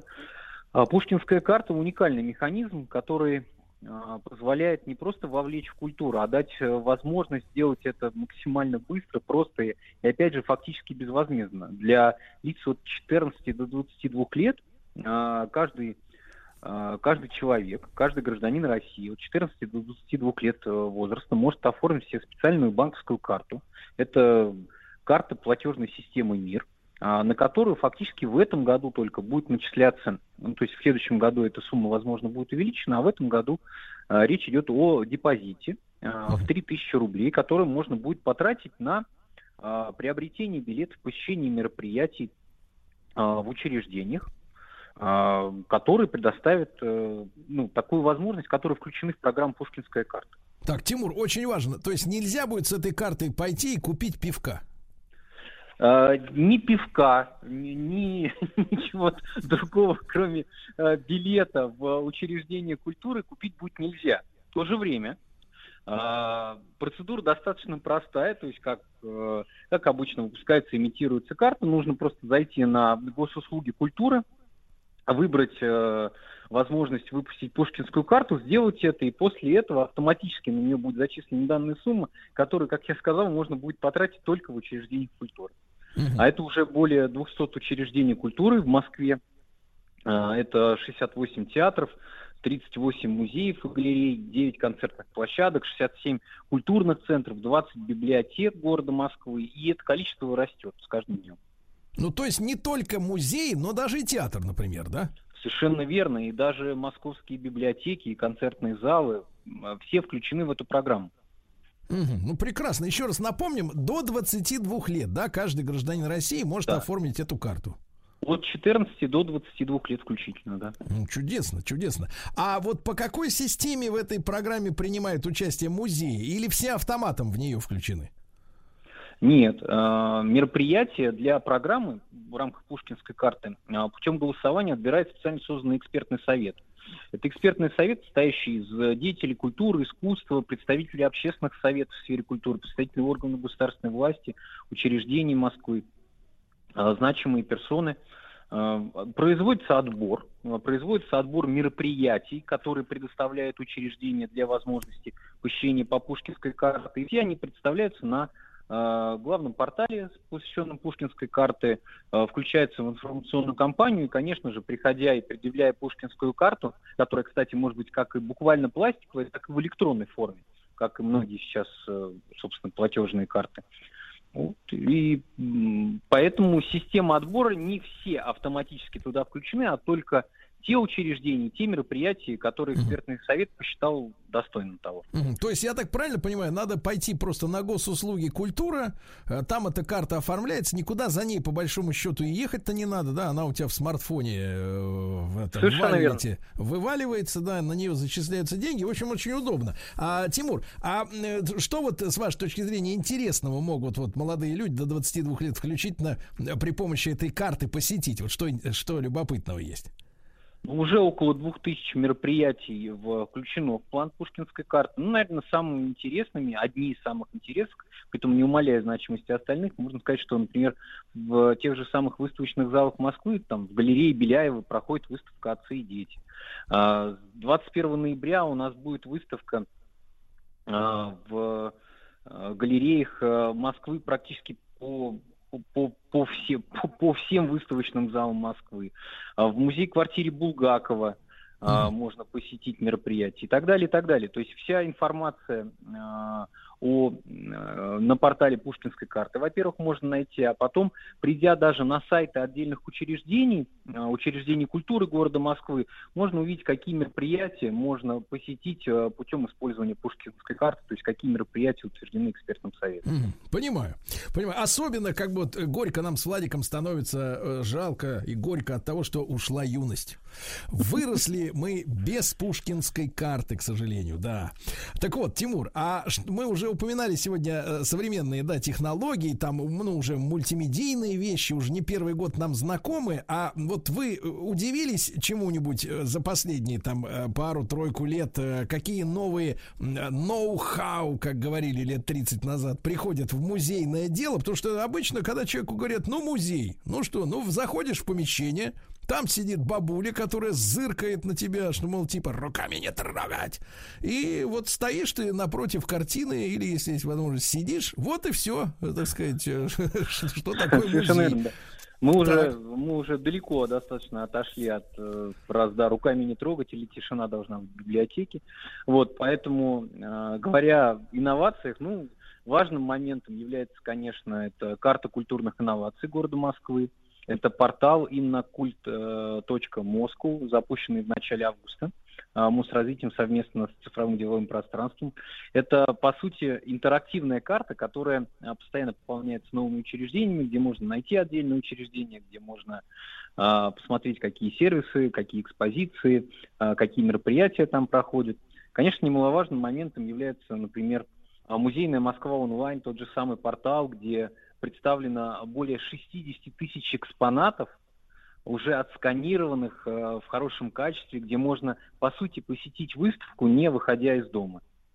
Многие учреждения представляют экспозиции даже у себя на площадках, не в онлайн-формате, в формате дополненной реальности, в формате виртуальной реальности. Инноваций много, и нельзя сказать, что новые инновации исключают возможность старых форматов, ну, то есть простой экспозиции, где ты созерцаешь объект. Нет, они прекрасно друг друга дополняют и идут рука об руку. Тимур, а можно ли какие-то примеры музеев, которые можно найти узнать несколько примеров, найти на карте культурных инноваций, вот как раз? Ну, конечно. Вот, наверное, стоит упомянуть, во-первых, музей космонавтики с его отличнейшей современной экспозицией, с грамотным использованием как раз назначенных мультимедийных составляющих и так далее. Это и с панорамами в 360 градусов, и 3D-изображениями экспонатов и так далее. Это музей истории ГУЛАГа, точно так же с интерактивной картой, с различными теми формами подачи информации, которые на самом деле уже стали привычны нашему искушенному пользователю, который и пользуется и различными гаджетами, и готов воспринимать совершенно в разных формах очень емкую и быструю информацию. Музей, ну, то есть такой высокотехнологичный ГУЛАГ получается, да? Ну, это действительно один из высокотехнологичных музеев. Потом Государственный музей Владимира Высоцкого, дом Гоголя, как пример и В целом, мало того, что это единственный в России мемориальный музей великого писателя, кроме этого, это и современные аудиовизуальные, мультимедийные средства, это интерактивные панели, аудиогиды, оцифрованные предметы музея, как представленные на самой площадке, на панелях, так и на сайтах и в онлайн-формате. Тимур, ну и, может быть, мы воспользуемся возможностью как раз наших слушателей, уважаемых, на этих выходных снарядить в путь дорожку в настоящий, в реальный музей, потому что, так сказать, виртуальные они могут сделать это когда угодно, а вот у нас же существует расписание выставок. Вот что интересного на этих выходных и, может быть, на ближайшее время, с вашей точки зрения? Расскажу, есть что посетить и на этих выходных. Единственный момент, что стоит учитывать, что с учетом существующих ограничений посещение музеев допустимо при наличии QR-кода, соответственно, и документа, удостоверяющего личность. Но это для тех, кто уже старше 18 лет. Дети же могут посетить музеи в сопровождении взрослых, которые, опять же, имеют QR-код. В этом смысле, Тимур, водительского удостоверения достаточно? Чтобы удостоверить личность, ну, в большинстве случаев, да.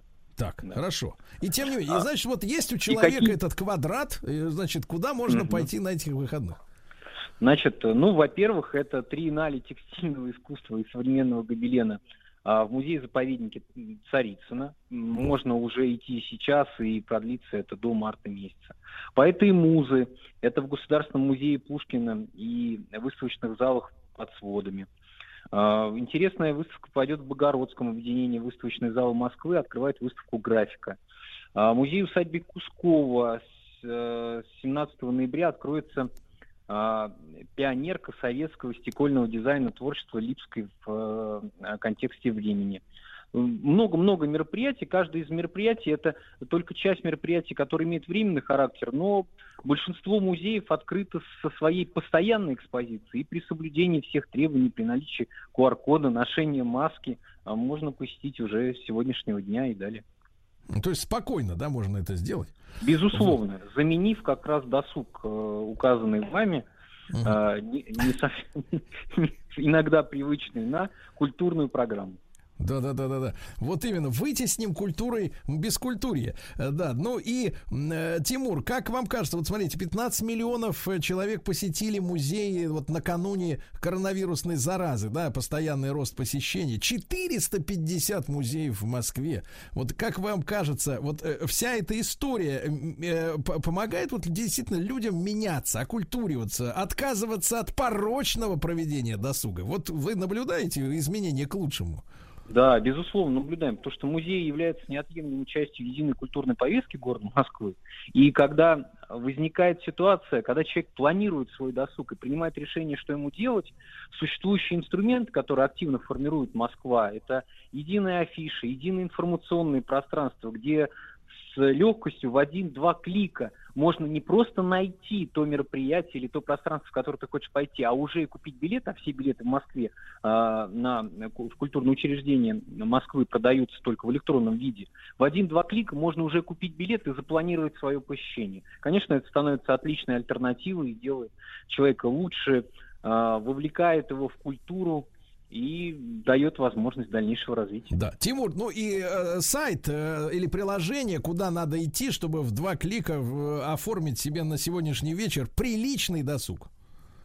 Ну, во-первых, это портал мэра Москвы Мосру. В разделе «Культура» можно найти информацию. Можно найти информацию на «Библиогород онлайн». Можно найти информацию на сайте «Музейная Москва». Ну, или, конечно же, на порталах Пушкинской карты. Да, друзья мои, ну вот видите, мы фактически сегодня с Тимуром Вахитовым, генеральным директором Государственного бюджетного учреждения культуры города Москвы Мосразвитие, обеспечили вам, так сказать, загрузку тела, души, сердца культурной программы. Вот. Я Тимура благодарю и спасибо большое 450 музеям Москвы за работу. Достоевский. 200 FM. Друзья мои, всю эту неделю наш специальный проект к 200-летнему юбилею Федора Михайловича Достоевского 200FM. И сегодня уже пятница, время пролетело прям незаметно. И с нами, конечно, Егор Сартаков, доцент факультета журналистики Московского государственного университета, кандидат филологических наук. Егор, доброе утро. Доброе утро, друзья.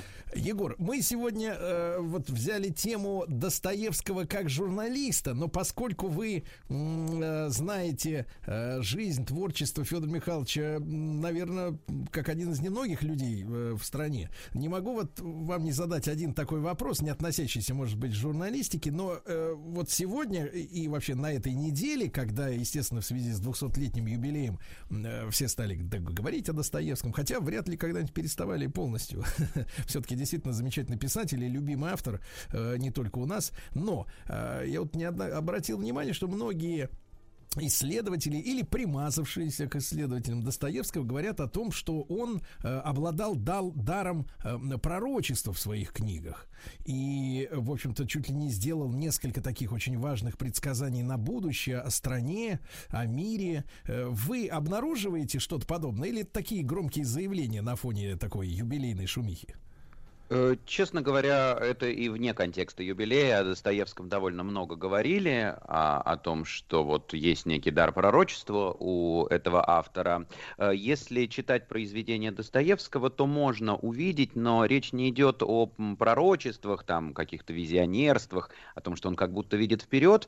Просто Достоевский, как писатель анализирующий, как писатель, который исследует человеческую душу, он, действительно предсказывает, что будет дальше, потому что, предположим, в романе «Братья Карамазовы», это последний итоговый роман Достоевского, конечно, в «Великом инквизиторе», и вот в том государстве, в той модели, которую предлагает построить «Великий инквизитор», прямо угадываются черты тоталитаризма, тоталитаристических режимов 20 века, но это не значит, что он там как-то визионерски их предчувствовал, а он просто видел, куда заведет вот это тотальное отсутствие свободы, полное отсутствие свободы. Если же говорить о конкретных политических моментах, уже переходя, если к нашей теме в публицистике Достоевского, то очень многие его прогнозы не сбылись.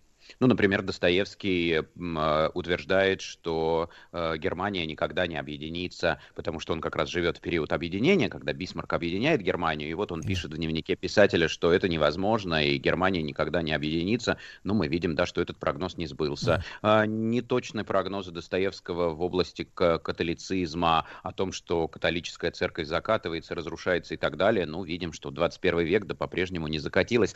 То есть здесь я бы все-таки аккуратнее говорил о писателе как о экстрасенсе.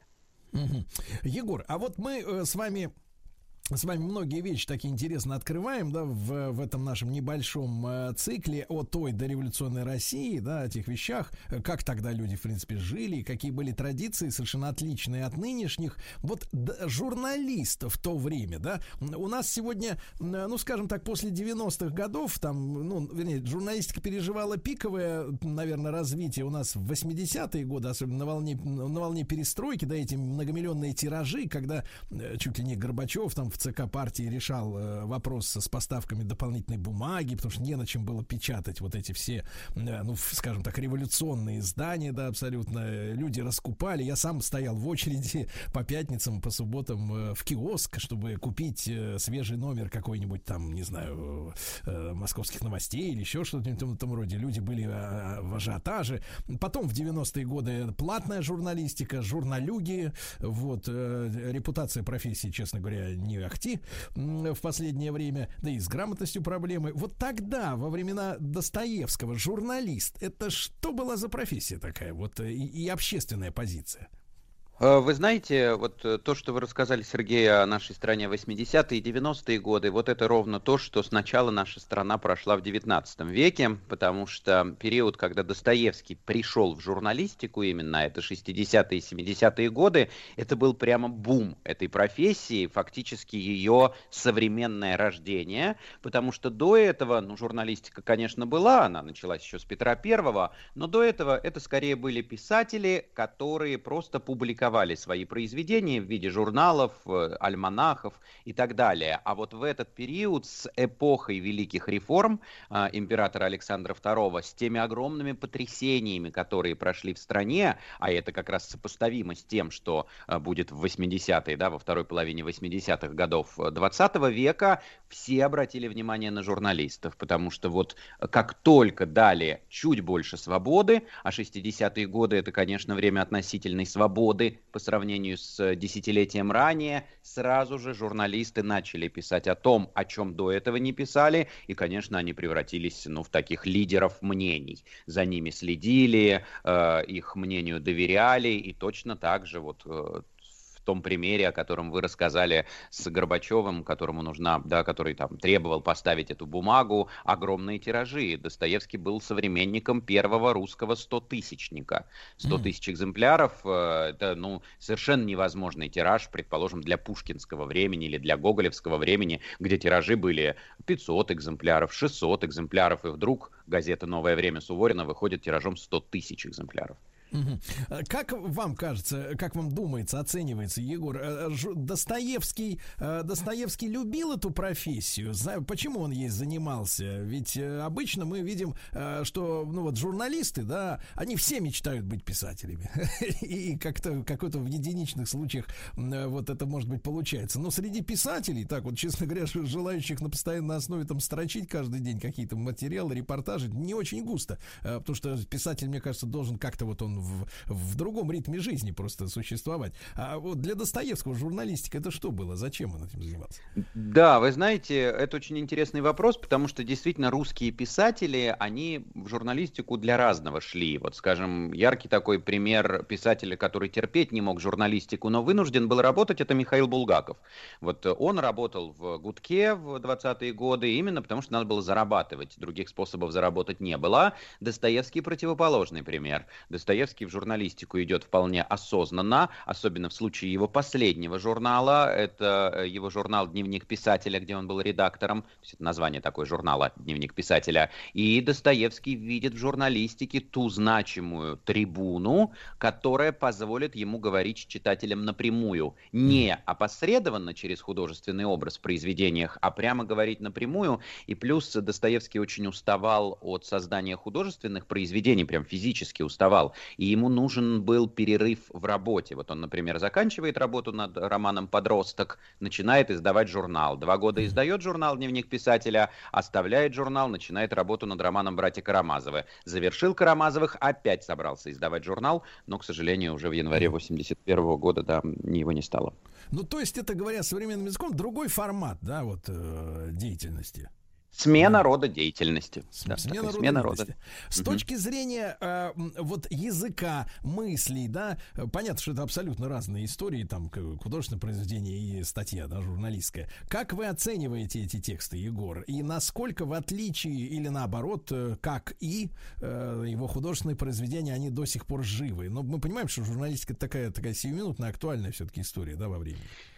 Да, это очень интересно, потому что, правда, журналистика сиюминутная, такая срочная словесность, то есть, казалось бы, в отличие от художественной литературы, она должна остаться в своем времени, но в случае Достоевского, да, в случае его публицистики, она невероятно популярна, и вы знаете, сейчас публицистика Достоевского часто опережает его художественное творчество, я имею в виду по тиражам, которые издаются. Его статьи, этот журнал «Дневник писателя» публикуется прямо отдельно, буквально каждый год выходит этот двухтомник, и я вижу это и по исследовательскому интересу, потому что сейчас огромен интерес исследователей именно к этой стороне творчества Достоевского, к «Дневнику писателей», и просто рядовые читатели берут и читают этот журнал в формате уже книги, и прежде всего это, конечно, я думаю, объясняется тем, что те вопросы, и политические вопросы, и мировоззренческие, и шире вопросы, которые Достоевский ставит на страницах журнала, они довольно актуальны сейчас. Они, может быть, не так были актуальны в советское время,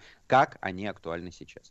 А что касается самого языка, да, стилистики, опять же, понимая, что журналистика и авторство литературное — это разные вещи совершенно. Насколько с художественной точки зрения, если это применимо, интересно читать вот именно статьи Достоевского как журналиста?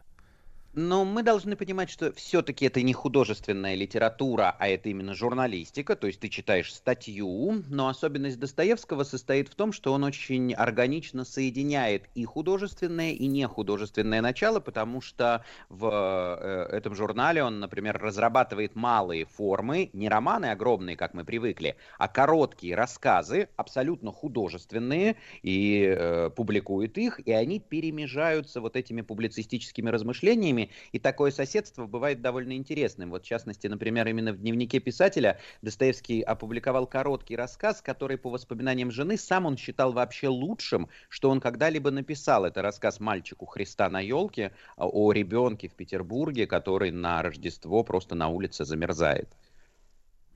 Вы употребили слово публицистика. Это вот в полном смысле слова журналист, который как бы дает общую картину и позволяет сделать вывод читателям. Или он навязывает свой вывод из ситуации? Нет, публицист — это тот, конечно, который ценен своим взглядом на события. Тот, кто дает свой взгляд на то или иное событие. Друзья мои, Егор Сартаков, кандидат филологических наук, с нами. Достоевский. 200 FM.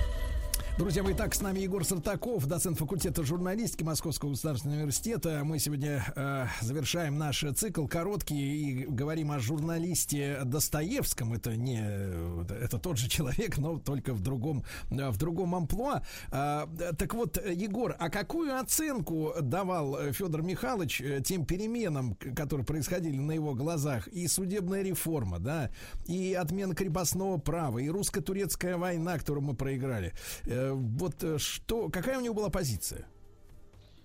Достоевский почвенник, по взглядам монархист, и поэтому, конечно, те бесконечные либеральные реформы, которые с восторгом принимала либеральная журналистика, у Достоевского вызывали недоверие. То есть Достоевский, в принципе, считал, что начинать надо не с этого, что начинать надо не с реформ там, суда, или реформы военной, или реформы школы, а начинать надо, да, с себя, с самого человека, с такого мировоззренческого изменения. И в этом смысле Достоевский, конечно, не вписывался в такое общее направление журналистики того времени. Угу. Ну, Егор... Достоевский, например, никогда не радовался в связи с отменой крепостного права. Вот, казалось бы, да, мы уж все должны быть счастливы, что крепостное право отменили. А Достоевский как-то никакого восторга по этому поводу не выказывал. А это интересно, а какая у него была позиция? А он считал, что если мы станем подлинными христианами, то крепостное право не нужно будет отменять, оно отменится само, потому что настоящий христианин не может быть рабовладельцем. Только надо, чтобы все стали действительно не ханжами, а подлинными христианами.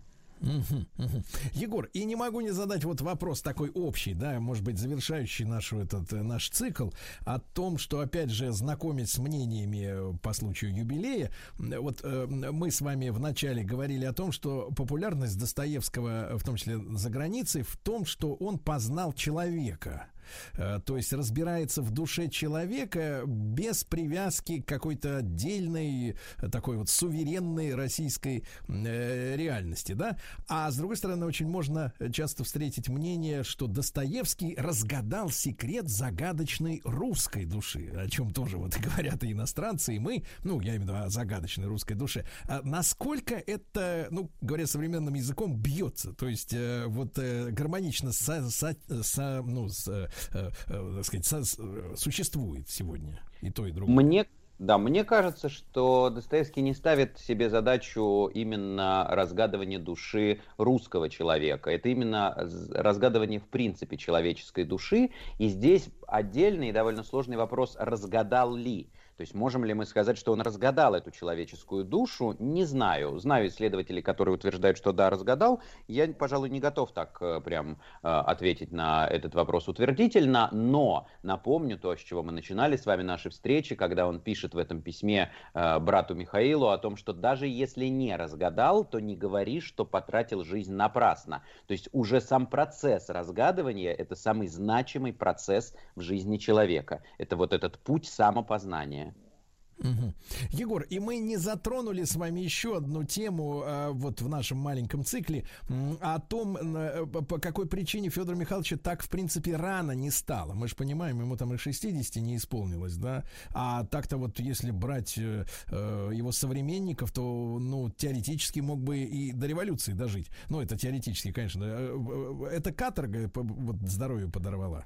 Да, конечно. Ну, то есть он, в принципе, был не самого такого мощного здоровья. Напомню, да, об эпилептических припадках Достоевского мы с вами говорили. И одновременно тяжелая жизнь, 4 года на каторге, потом эти солдаты, когда его в солдаты отдали и так далее. Ну, в общем, жизнь Достоевского длиннее, чем у Пушкина, чем у Лермонтова, чем у Гоголя, чем у Грибоедова. Так что он такой в компании с другими русскими писателями.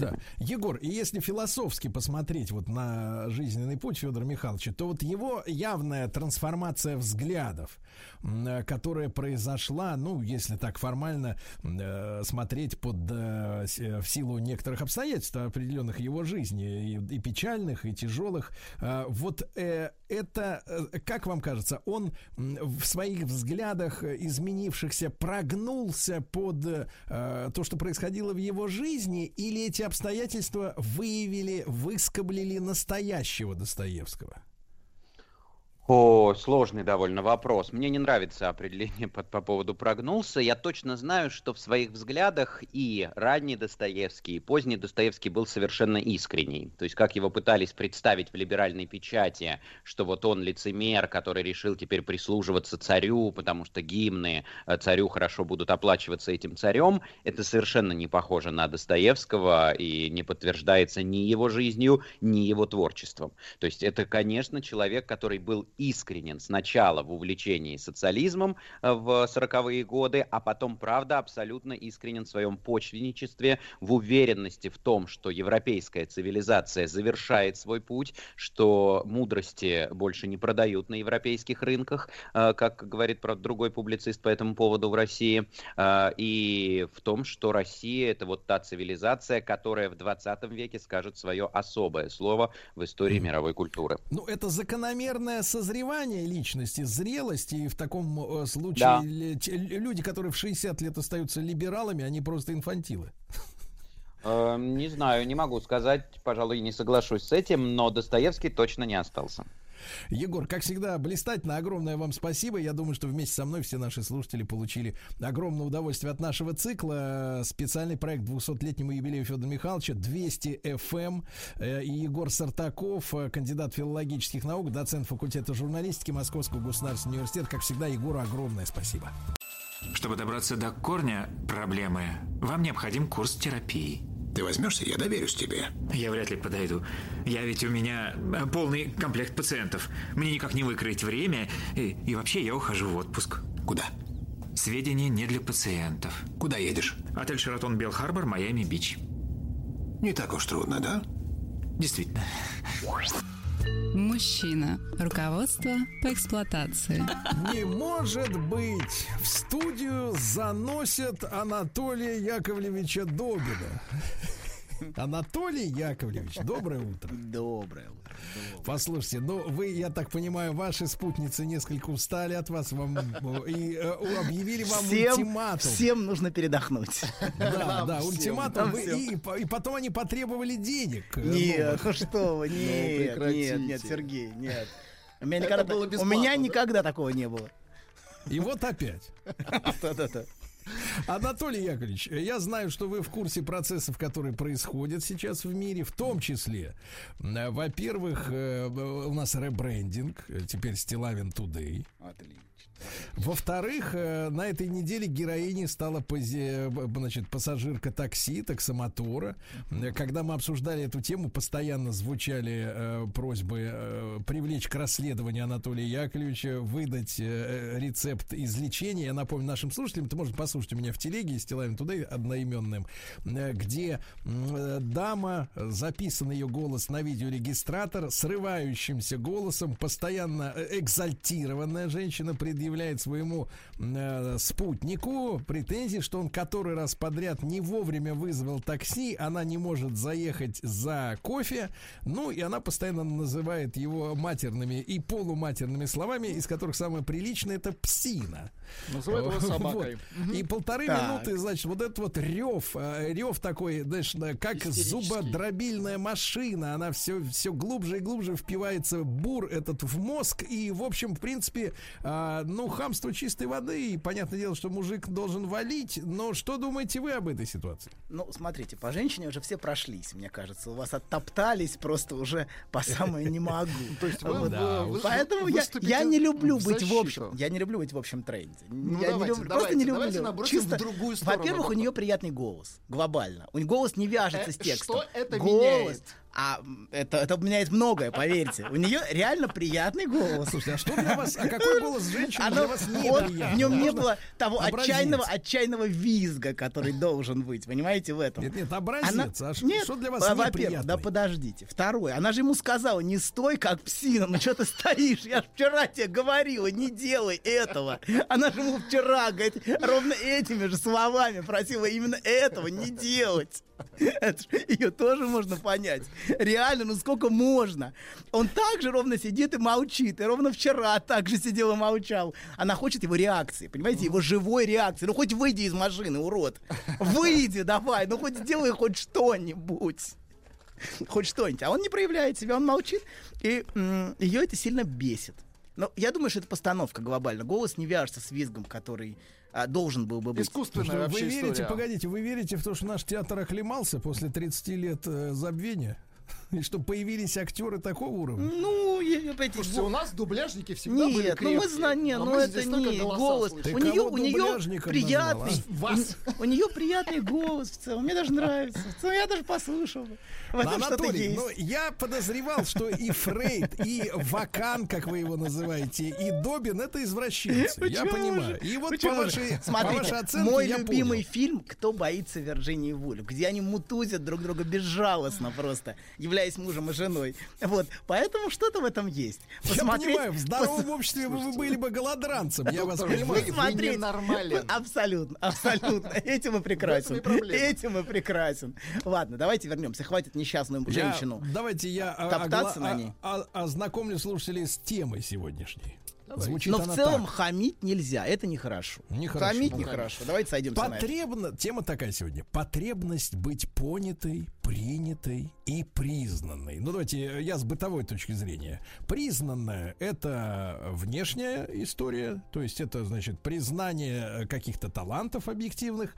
Принятой — это значит у нее косяки и где-то чешется, где-то свербит, а ее принимают как она есть и любят. Вообще прекрасно. Да, понятое, вот это самое абсурдное, потому что в большинстве классических, опять же, театральных постановок нам втирается мысль, что женщину не надо понимать пытаться. Ну, давайте начнем издалека. Давайте, значит, во-первых, задают вопрос, когда же мы, наконец, будем эти фильмы о любви смотреть? Вот, но это тоже их нет, да? Это тоже был фильм о любви, который мы смотрели все у Сергея Аудиодорожка. Абсолютно о любви, вот, конечно, специфической, конечно, но без сомнения любви.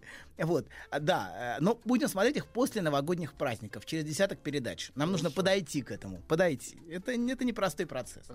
Разогреть, да, публику. Вот, значит, у нас был большой перерыв, больше месяца, и поэтому я сегодня напомню, о чем мы говорили в прошлый раз. Мы говорили, если вы помните, о фильме «Осенняя соната». Вспоминаете? Да. Фильм об очень непростых отношениях матери и дочери и о честном разговоре между ними. И в прошлый раз возник вопрос, зачем же все-таки дочь начинает этот разговор с матерью? С моей точки зрения, цель таких разговоров обычно быть, вот как вы сказали, Сергей, понятой, принятой и признанной.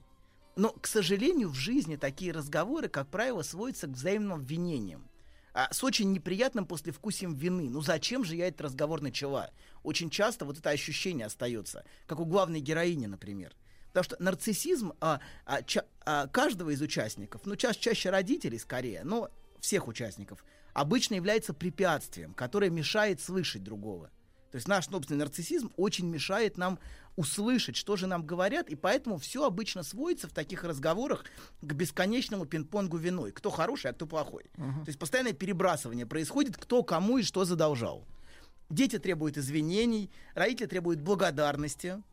Одни говорят, что не просили их рожать, а другие говорят, что мне родители вообще ничего не дали, а ты вот меня вообще там колотили, чего у меня только не было, а я ничего не предъявляю. Вообще ничего, в отличие от тебя, маленький подонок. Например, понимаете, да? Поэтому, да, и разговоры, диалога в этом, конечно, невозможно. Вот. И быть услышанным и понятым в этом, конечно, тоже невозможно. Но, тем не менее, в глубине у каждого из нас есть потребность. Во-первых, быть, чтобы нас поняли. Нам очень важно, чтобы нас понимали. Часто мы в спорах слышим: ты должен меня понять. Нет, ты должен меня понять. Вот, ты должен понять, почему я так поступила. Я сама не понимаю, но ты должен понять. Ладно. И нам очень сложно быть в отношениях, вообще в жизни, если мы постоянно чувствуем себя непонятыми. Нас не обязательно должны принимать. Некоторые вещи в отношениях очень сложно принять. Вот. Но нам важно, по крайней мере, чтобы нас понимали. Если нас не понимают, и мы чувствуем, что на нас и на наши потребности и желания смотрят как на что-то странное, нам очень тяжело в таких отношениях. Зачем тебе это нужно? Спрашивают, например, многие матери у своих дочерей. Ну вот зачем тебе это? Зачем ты хочешь куда-то поехать? Зачем тебе вот эта работа? Зачем тебе будут бросать это и заниматься этим? Вот. Или некоторые мужья у своих жен тоже спрашивают: я не понимаю, зачем тебе это? Вот. И вот ощущение непонятости — это очень, очень болезненное ощущение, когда ты ощущаешь себя странным. Второе, что нам важно, чтобы меня принимали таким, какой я есть. Это тоже очень важно. Чтобы мы не должны были скрывать значительную часть жизни от другого. Потому что мы боимся критики, боимся осуждения, боимся отчуждения, что от нас отвернутся. Мы часто боимся, что, узнав наши реальные чувства, что мы по-настоящему чувствуем, другой человек от нас отвернется, что он не будет меня принимать, что другой не выдержит меня реального, что я должен играть какую-то роль. Но фундаментально вот каждому из нас важно быть принятым, а не играть в жизни роль. Вот. Нам важно... Даже извращенцы хотят быть приняты. Даже извращенцы, Сергей, хотят, чтобы их любили с их которые извращением. Которые с мылом натягивают латекс. Да. Вот эти самые. Да, Сергей, точно. Как точно. А как вы думали, зачем они парады устраивают? Конечно же, хотят, чтобы их принимали. А что, с мылом... Это и есть парад приемов. А кое-где в каких-то странах их прям сразу и принимают. Прям вместе с этим. Как в партию. Вот мы его и приняли, знаете, как говорят. Да. Хорошо. Если не вернусь из боя, прошу считать меня коммунистом. Да. Но... Коммунистов не трогаем. Хорошо. Не трогаем коммунистов. Тем не менее, всем людям важно, чтобы их принимали такими, какие они есть. Вот. И, разумеется, не все в этой жизни можно принять. Это правда. Вот. Что-то бывает, что невозможно принять. Но, тем не менее, потребность от этого не исчезает. Знаете, потребность остается, чтобы меня принимали. Вот, чтобы мы не должны были изображать из себя кого-то, кем мы не являемся. Это очень изматывает и лишает ощущения легкости. Вот, когда человек носит в себе какую-то тайну, какой-то секрет, какой-то стыд постоянно в себе носит. Вот. И когда об этом можно говорить, о том, что в тебе есть, и это принимается, то человеку от этого гораздо легче. Вот. Да. Особенно это касается женщин. Вот им очень важно быть принятой. Да. И человек чувствует, потому что когда человек не принят, он чувствует, что важнейшая его часть исключена из отношений. Что как будто очень важная часть хранится в шкафу.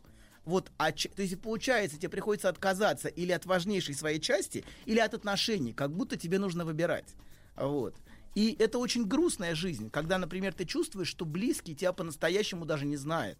И страх, что не примет, если узнает. Когда ты должен все время быть не собой, потому что другой тебя не выдержит. Правда, бывают люди, которые не могут нас выдержать. Многие родители не могут выдержать своих детей. Как, например, в фильме «Осенняя соната». Очевидно, она не может выдержать свою дочь Хелену. Хелена для матери невыносима. Она не может ее принять. Она все время от нее отчуждается. И, наконец, третье, нам нужно признание. Нам очень важно, чтобы другой нам дал ощущение права жить, как я считаю нужным. Вот, чтобы другой сказал: ты вправе жить так, как ты считаешь нужным и правильным, и я не буду тебя за это осуждать. Многие всю жизнь ждут такого разрешения, понимаете, и они всю жизнь а живут в ожидании разрешения на право жить свою жизнь от другого, например, от родителей. Знаете, да. Вы сейчас рисуете такую картину, что человек свободный от этого, он какой-то подлец, что ли? Ну, от всего. Но человек должен быть свободен от постоянного ожидания разрешения, понимаете? Не стой, как псина, она говорит, сделай, живи уже сам, хватит стоять как и ждать от меня чего-то, если брать ваш мерзкий ролик и эту тварь, конечно же, мерзкую и бессовестную. Но она ему ясно говорит, давай уже, сделай что-нибудь в этой жизни. Выкини меня из машины. Например, понимаете, да, выброси меня. Выкинь меня из этой машины. Может, я это и провоцирую в тебе. Вот, понимаете? А он сидит и молчит. И продолжает молчать. И ее это реально бесит. Реально бесит, что он молчит и не втягивает. Он не молчит, он там бухтит что-то. Ну, что-то бессмысленно убогое, что даже мы начинаем злиться на него уже, что он ничего не делает. Да. Понимаете? Даже мы уже можем ее понять. Видите как? Я ни в коей мере не осуждаю, не одобряю бытовое хамство. Это отвратительно и мерзко. Но, тем не менее. Ладно, вернемся. Значит, многие ждут разрешения от партнера постоянно. Если, например, они от родителей разрешения не получили, то часто это перемещается на партнера. Разрешение жить свою жизнь. Как будто бессознательно партнер должен мне это разрешить. Причем иногда, удивительно, это разрешение уйти.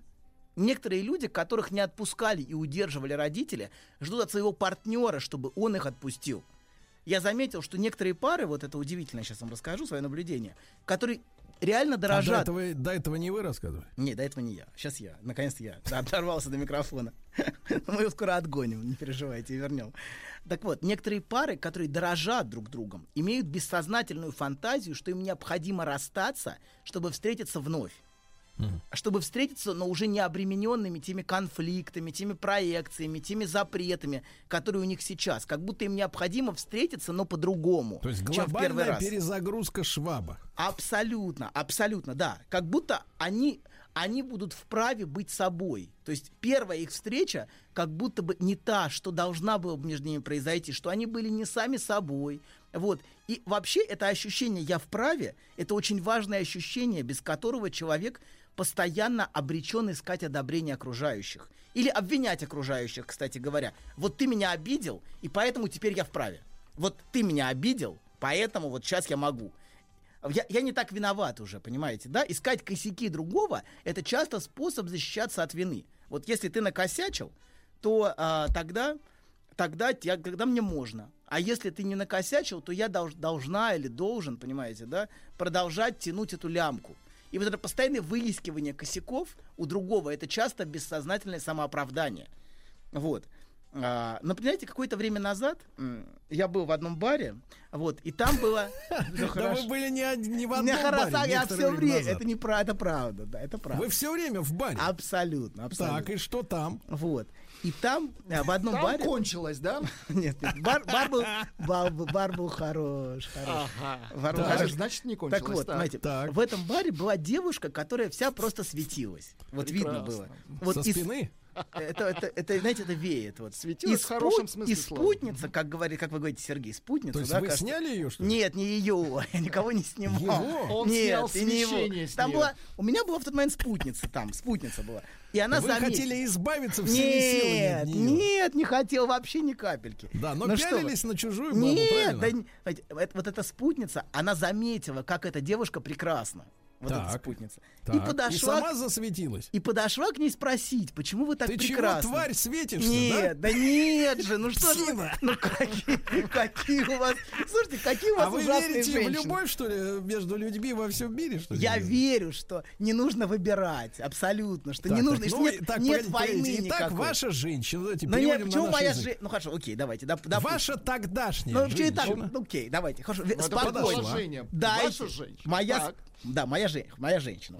Назовем хорошо. Вот, видите, уже освободились от тяжести. Уже легче. Хорошо, да. Ваша женщина. Так, не ладно, подождите. Мы тебя вылечим, Толяночка. Хорошо, да не моя. Ну, подходит.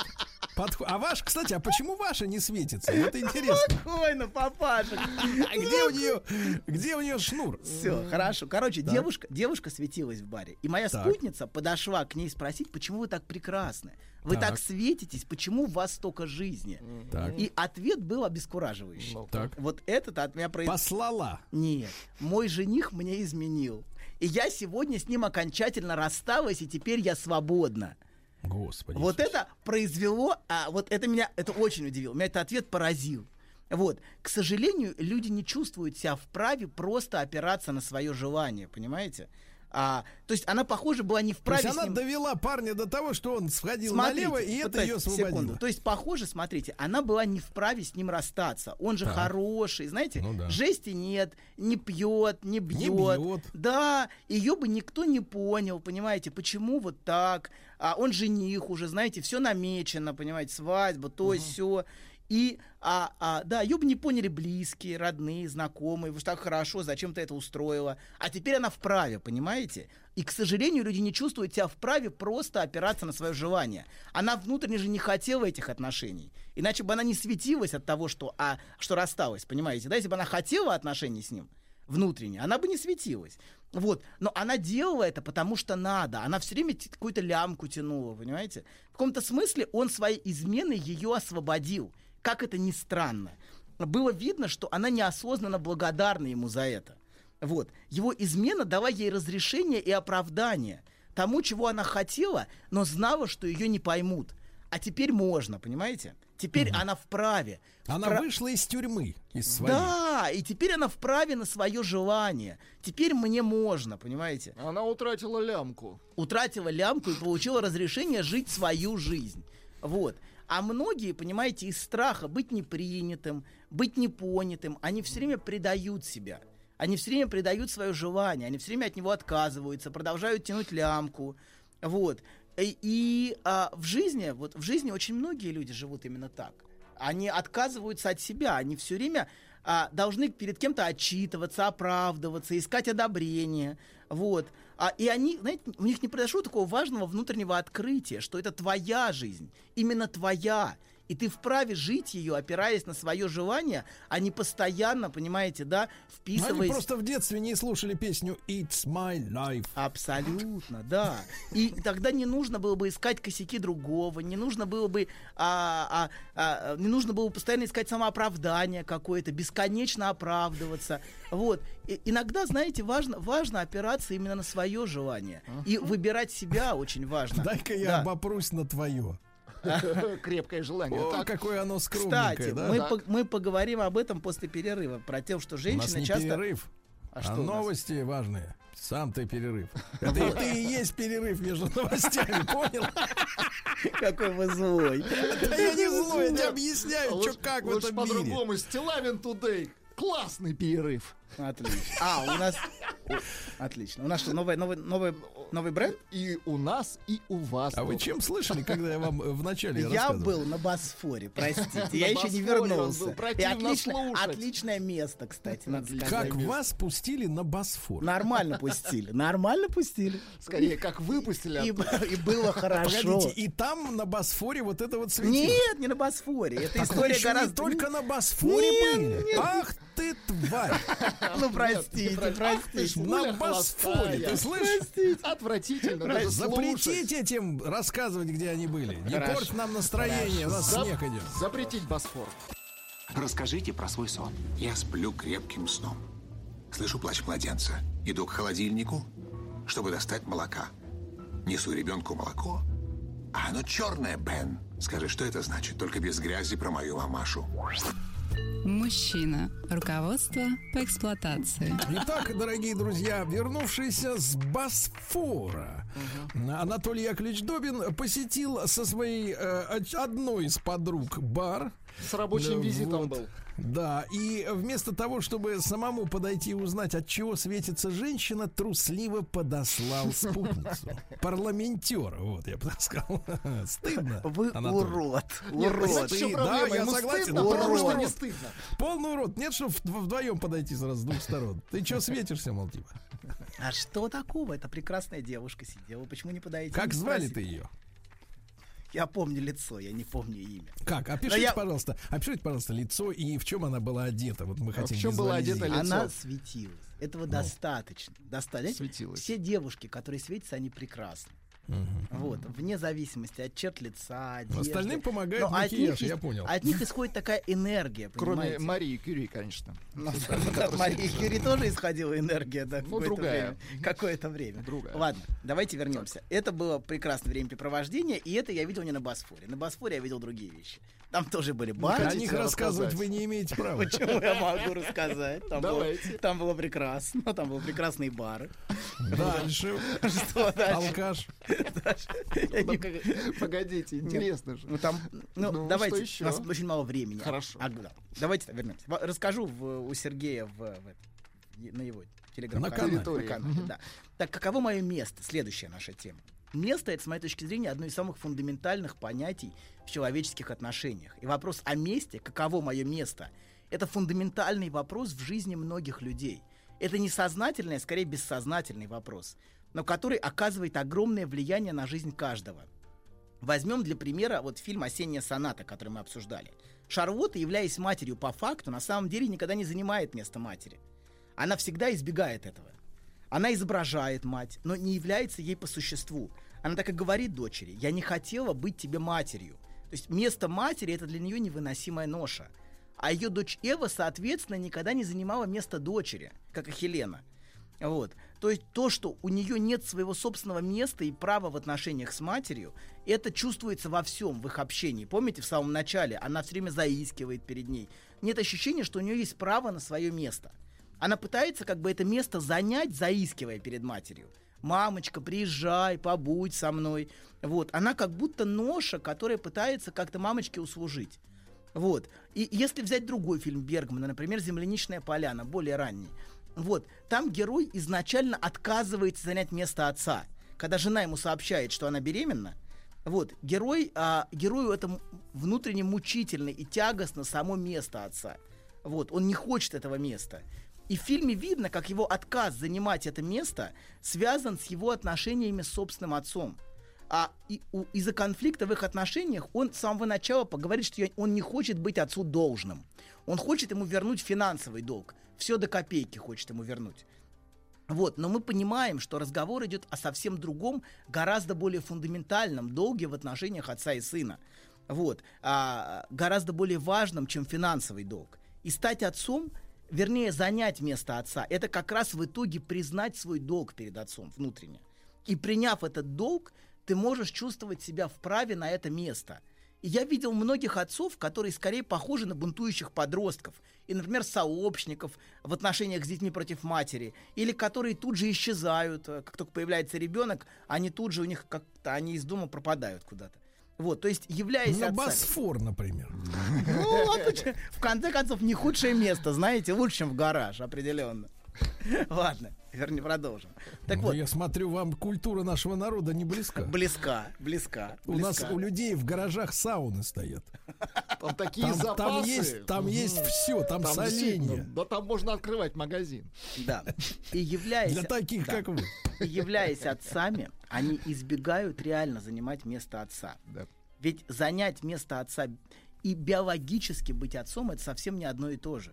Можно играть в отца. Так женщины и говорят: не тот отец, а тот, кто воспитал. Доктор не согласен, кстати. Вы надоели своим танком по женщинам. Насколько можно?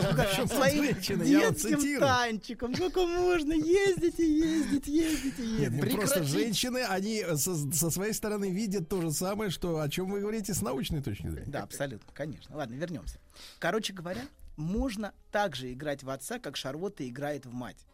Многие, будучи биологически отцами и матерями, никогда не занимают место отца и матери. Или есть дети, которые никогда не занимали место ребенка. Мы говорили про партнификацию, когда ребенка назначают на место родителя, помните? Родителя для родителей. Сразу за старшего. Сразу за старшего. Ты за все отвечаешь, а мы будем инфантильными раздолбаями. Но занимать чужое место, например, место родителя для своих инфантильных родителей, это значит никогда не занимать свое место, место ребенка. И многие такие дети всю жизнь бессознательно только и ждут, когда же, наконец, они смогут с кем-то побыть детьми.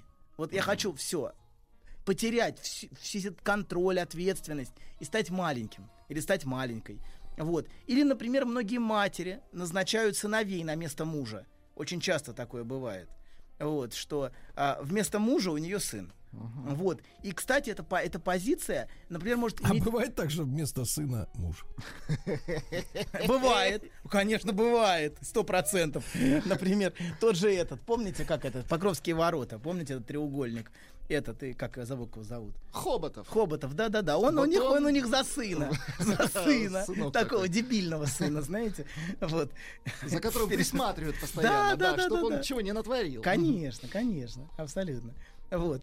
Так вот. То есть по-всякому бывает. Бывает вообще удивитесь, да. Как бывает. Поразительно. Иногда здесь сам... песня такая у Антонова Юрия Михайловича. Вот как бывает. Да, так вот, эта позиция мужа для матери в качестве сына может финансово проявляться в том, что все имущество записывается на мать. Он никогда ничего на себя не записывает. Все на мать. Всегда все на мать. Так это воры, коррупционеры. Абсолютно, конечно, да-да-да. Он маленький. Он сосет грудь бюджета и записывает все на мать. Видите, как хорошо.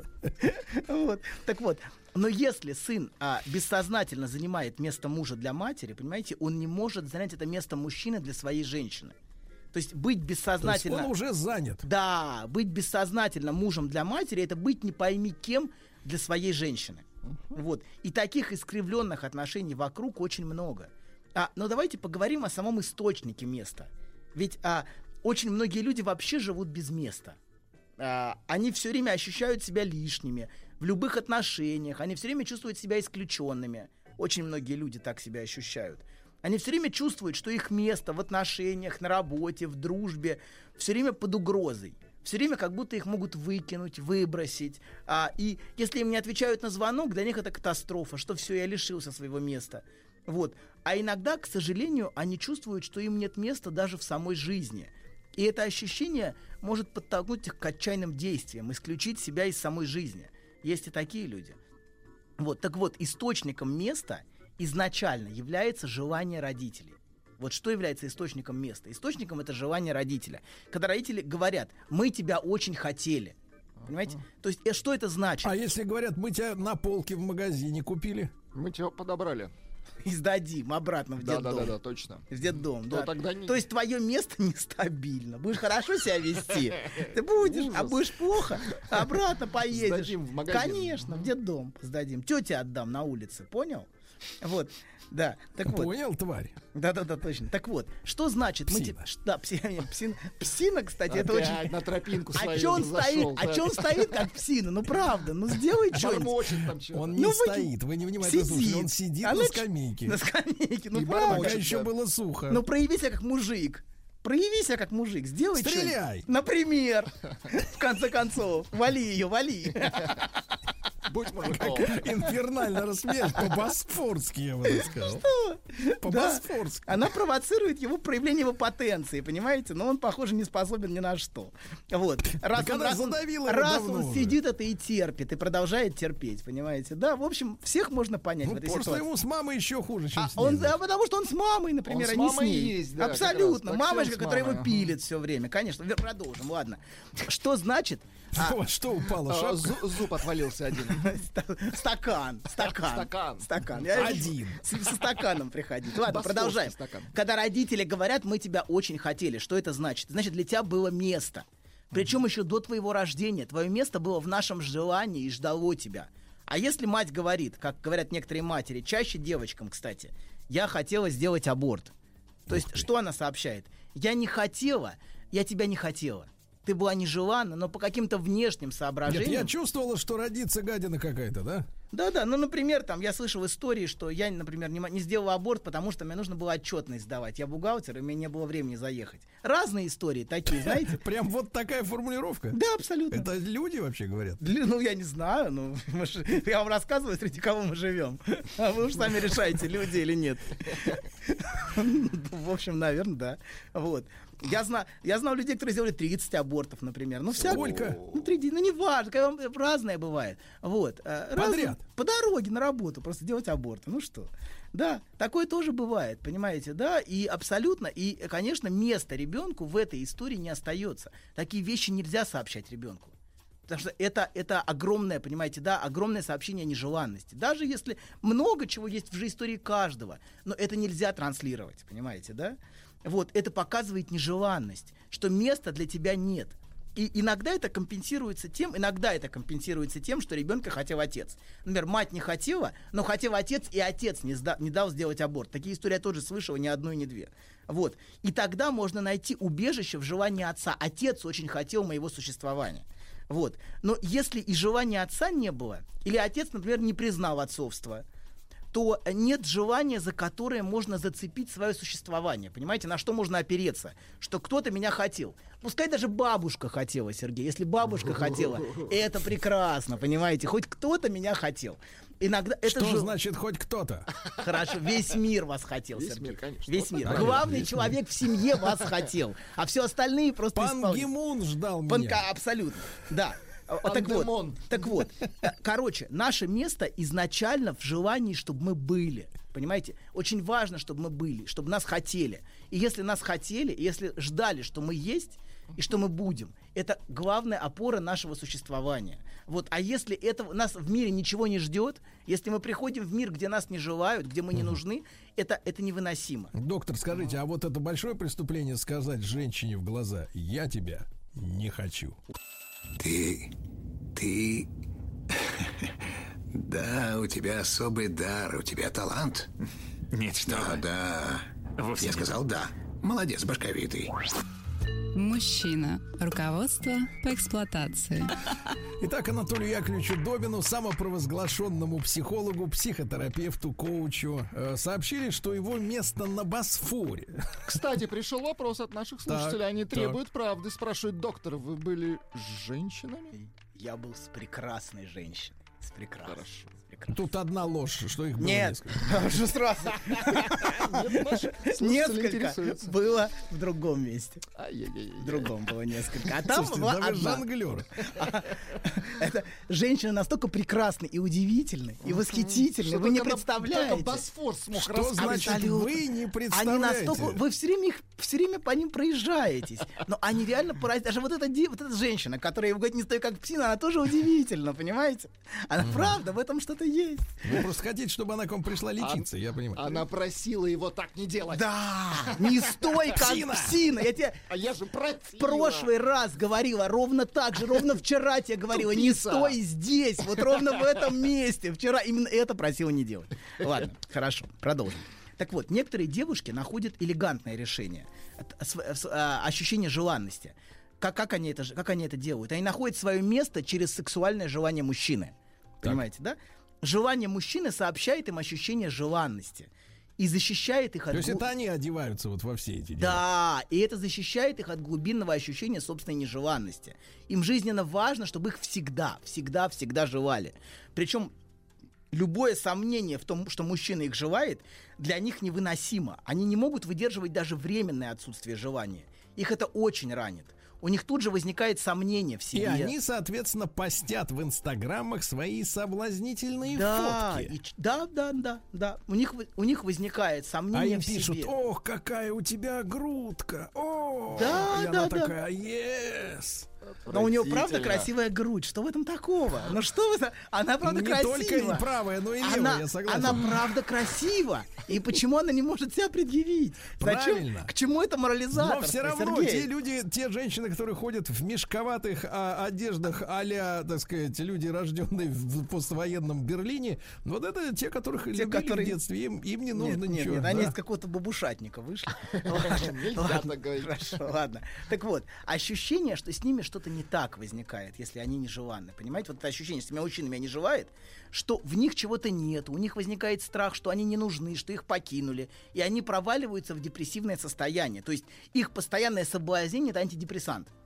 Они постоянно защищаются от глубинного ощущения нежеланности. Или они готовы тут же сами порвать отношения, если они чувствуют, что их не желают.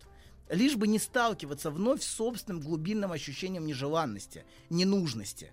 Иногда такие девочки добирают ощущение желанности от разных мужчин. Вот то, что Сергей говорит в Инстаграме. Такая красивая, один говорит, другой говорит, третий говорит. И это так приятно, понимаете, да? То есть это такой их антидепрессант. Вот. А им жизненно важно, чтобы их хотели. Потому что тогда у них появляется место. А что такое место? Место — это место того, кто желанен. Вот что такое место изначально. Ты желанен.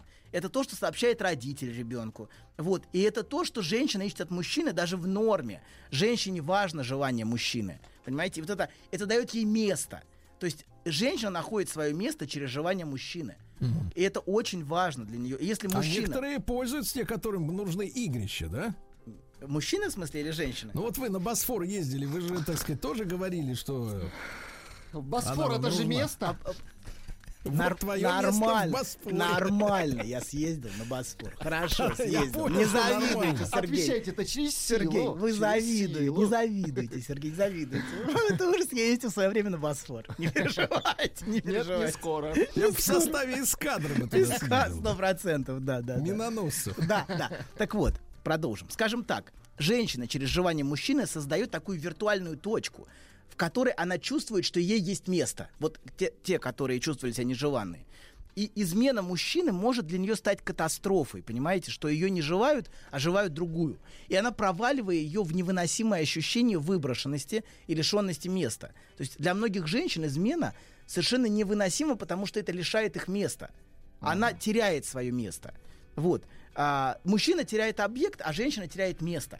Понимаете, у мужчины увели сокровища. Меня лишили моей драгоценности. То есть поэтому, в принципе, мужья, которые приличные, в браке не вешают у себя в комнате плакат с Сабриной там или еще что-нибудь типа того. Я не знаю, что делают приличные мужья. Вы таким никогда не были, я понял. Абсолютно. Ну да, это правда, это правда. Ну, короче, у всех свое амплуа, понимаете? Амплуа приличного мужчины, в смысле приличного мужа. Это ладно, вернемся. Короче, значит, некоторые женщины, наоборот, находят убежище в желании детей. Некоторые матери используют желание ребенка, чтобы чувствовать, что им есть место. Ребенок такой протез, переносят, понимаете? Да, он такой антидепрессант, он все время рядом и все время хочет, чтобы мама была. Может помочь, ему нужна благотворительность в этом смысле. Да, подождите, не торопитесь. И это определенно, конечно, более надежно полагаться на ребенка, чем полагаться на мужчину. Понимаете, да, что ребенок всегда нуждается в тебе. Под рукой. Да, но потом им невыносимо этого ребенка отпускать. Они делают все, чтобы удерживать около себя, потому что они лишатся своего места. Нужно, чтобы ребенок все время смотрел на тебя нуждающимся взглядом. Да. И они все время удерживают ребенка рядом с собой. Вот это вот волосатое. Да, может быть, животное какое-нибудь. Да, абсолютно. Можно, вот это полезно заменять ребенка животным, хотя бы, потому что ребенок вырастает, а животное всегда остается. Да, всегда остается. Скажите, доктор, можно ли чем-то заменить женщину? Подожди. Нет, можно ли чем-то заменить животное? Скажите. Так вот. Да подождите. Короче говоря, вообще понятие... Сергей, тихо. Перескочить. Вообще понятие места нам потребуется для разговора об отношениях.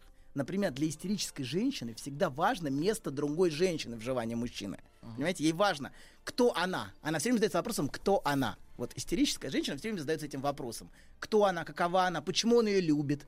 Это вот то место, которое она занимает. Понятие места — это фундаментальное понятие в любовных отношениях. Вот. Например, другие люди создают себе место посредством работы. Есть и такие, кстати, через место на работе. Они чувствуют, что им есть место, что они нужны. Они убиваются на работе, сгорают на работе. Вот. Сидят. Хорошо, без намеков. Хорошо, потому что им есть место. Тогда им есть место на работе. И они сидят на этом месте ответственно. Они боятся уйти с работы. Или они боятся... И для них катастрофой станет потеря работы, понимаете? Да. Да? Потерять Анатолий, работу, у меня вопрос к вам. Это потеря места. Когда мы с вами в телеграм-канале Стиллавин Тудэй будем говорить о Босфоре? Очень скоро, Сергей. Возможно, сегодня, да? Возможно, сегодня. А может и нет. А может и нет. Какой Анатолий. Пока-пока. Еще больше подкастов «Маяка» насмотрим.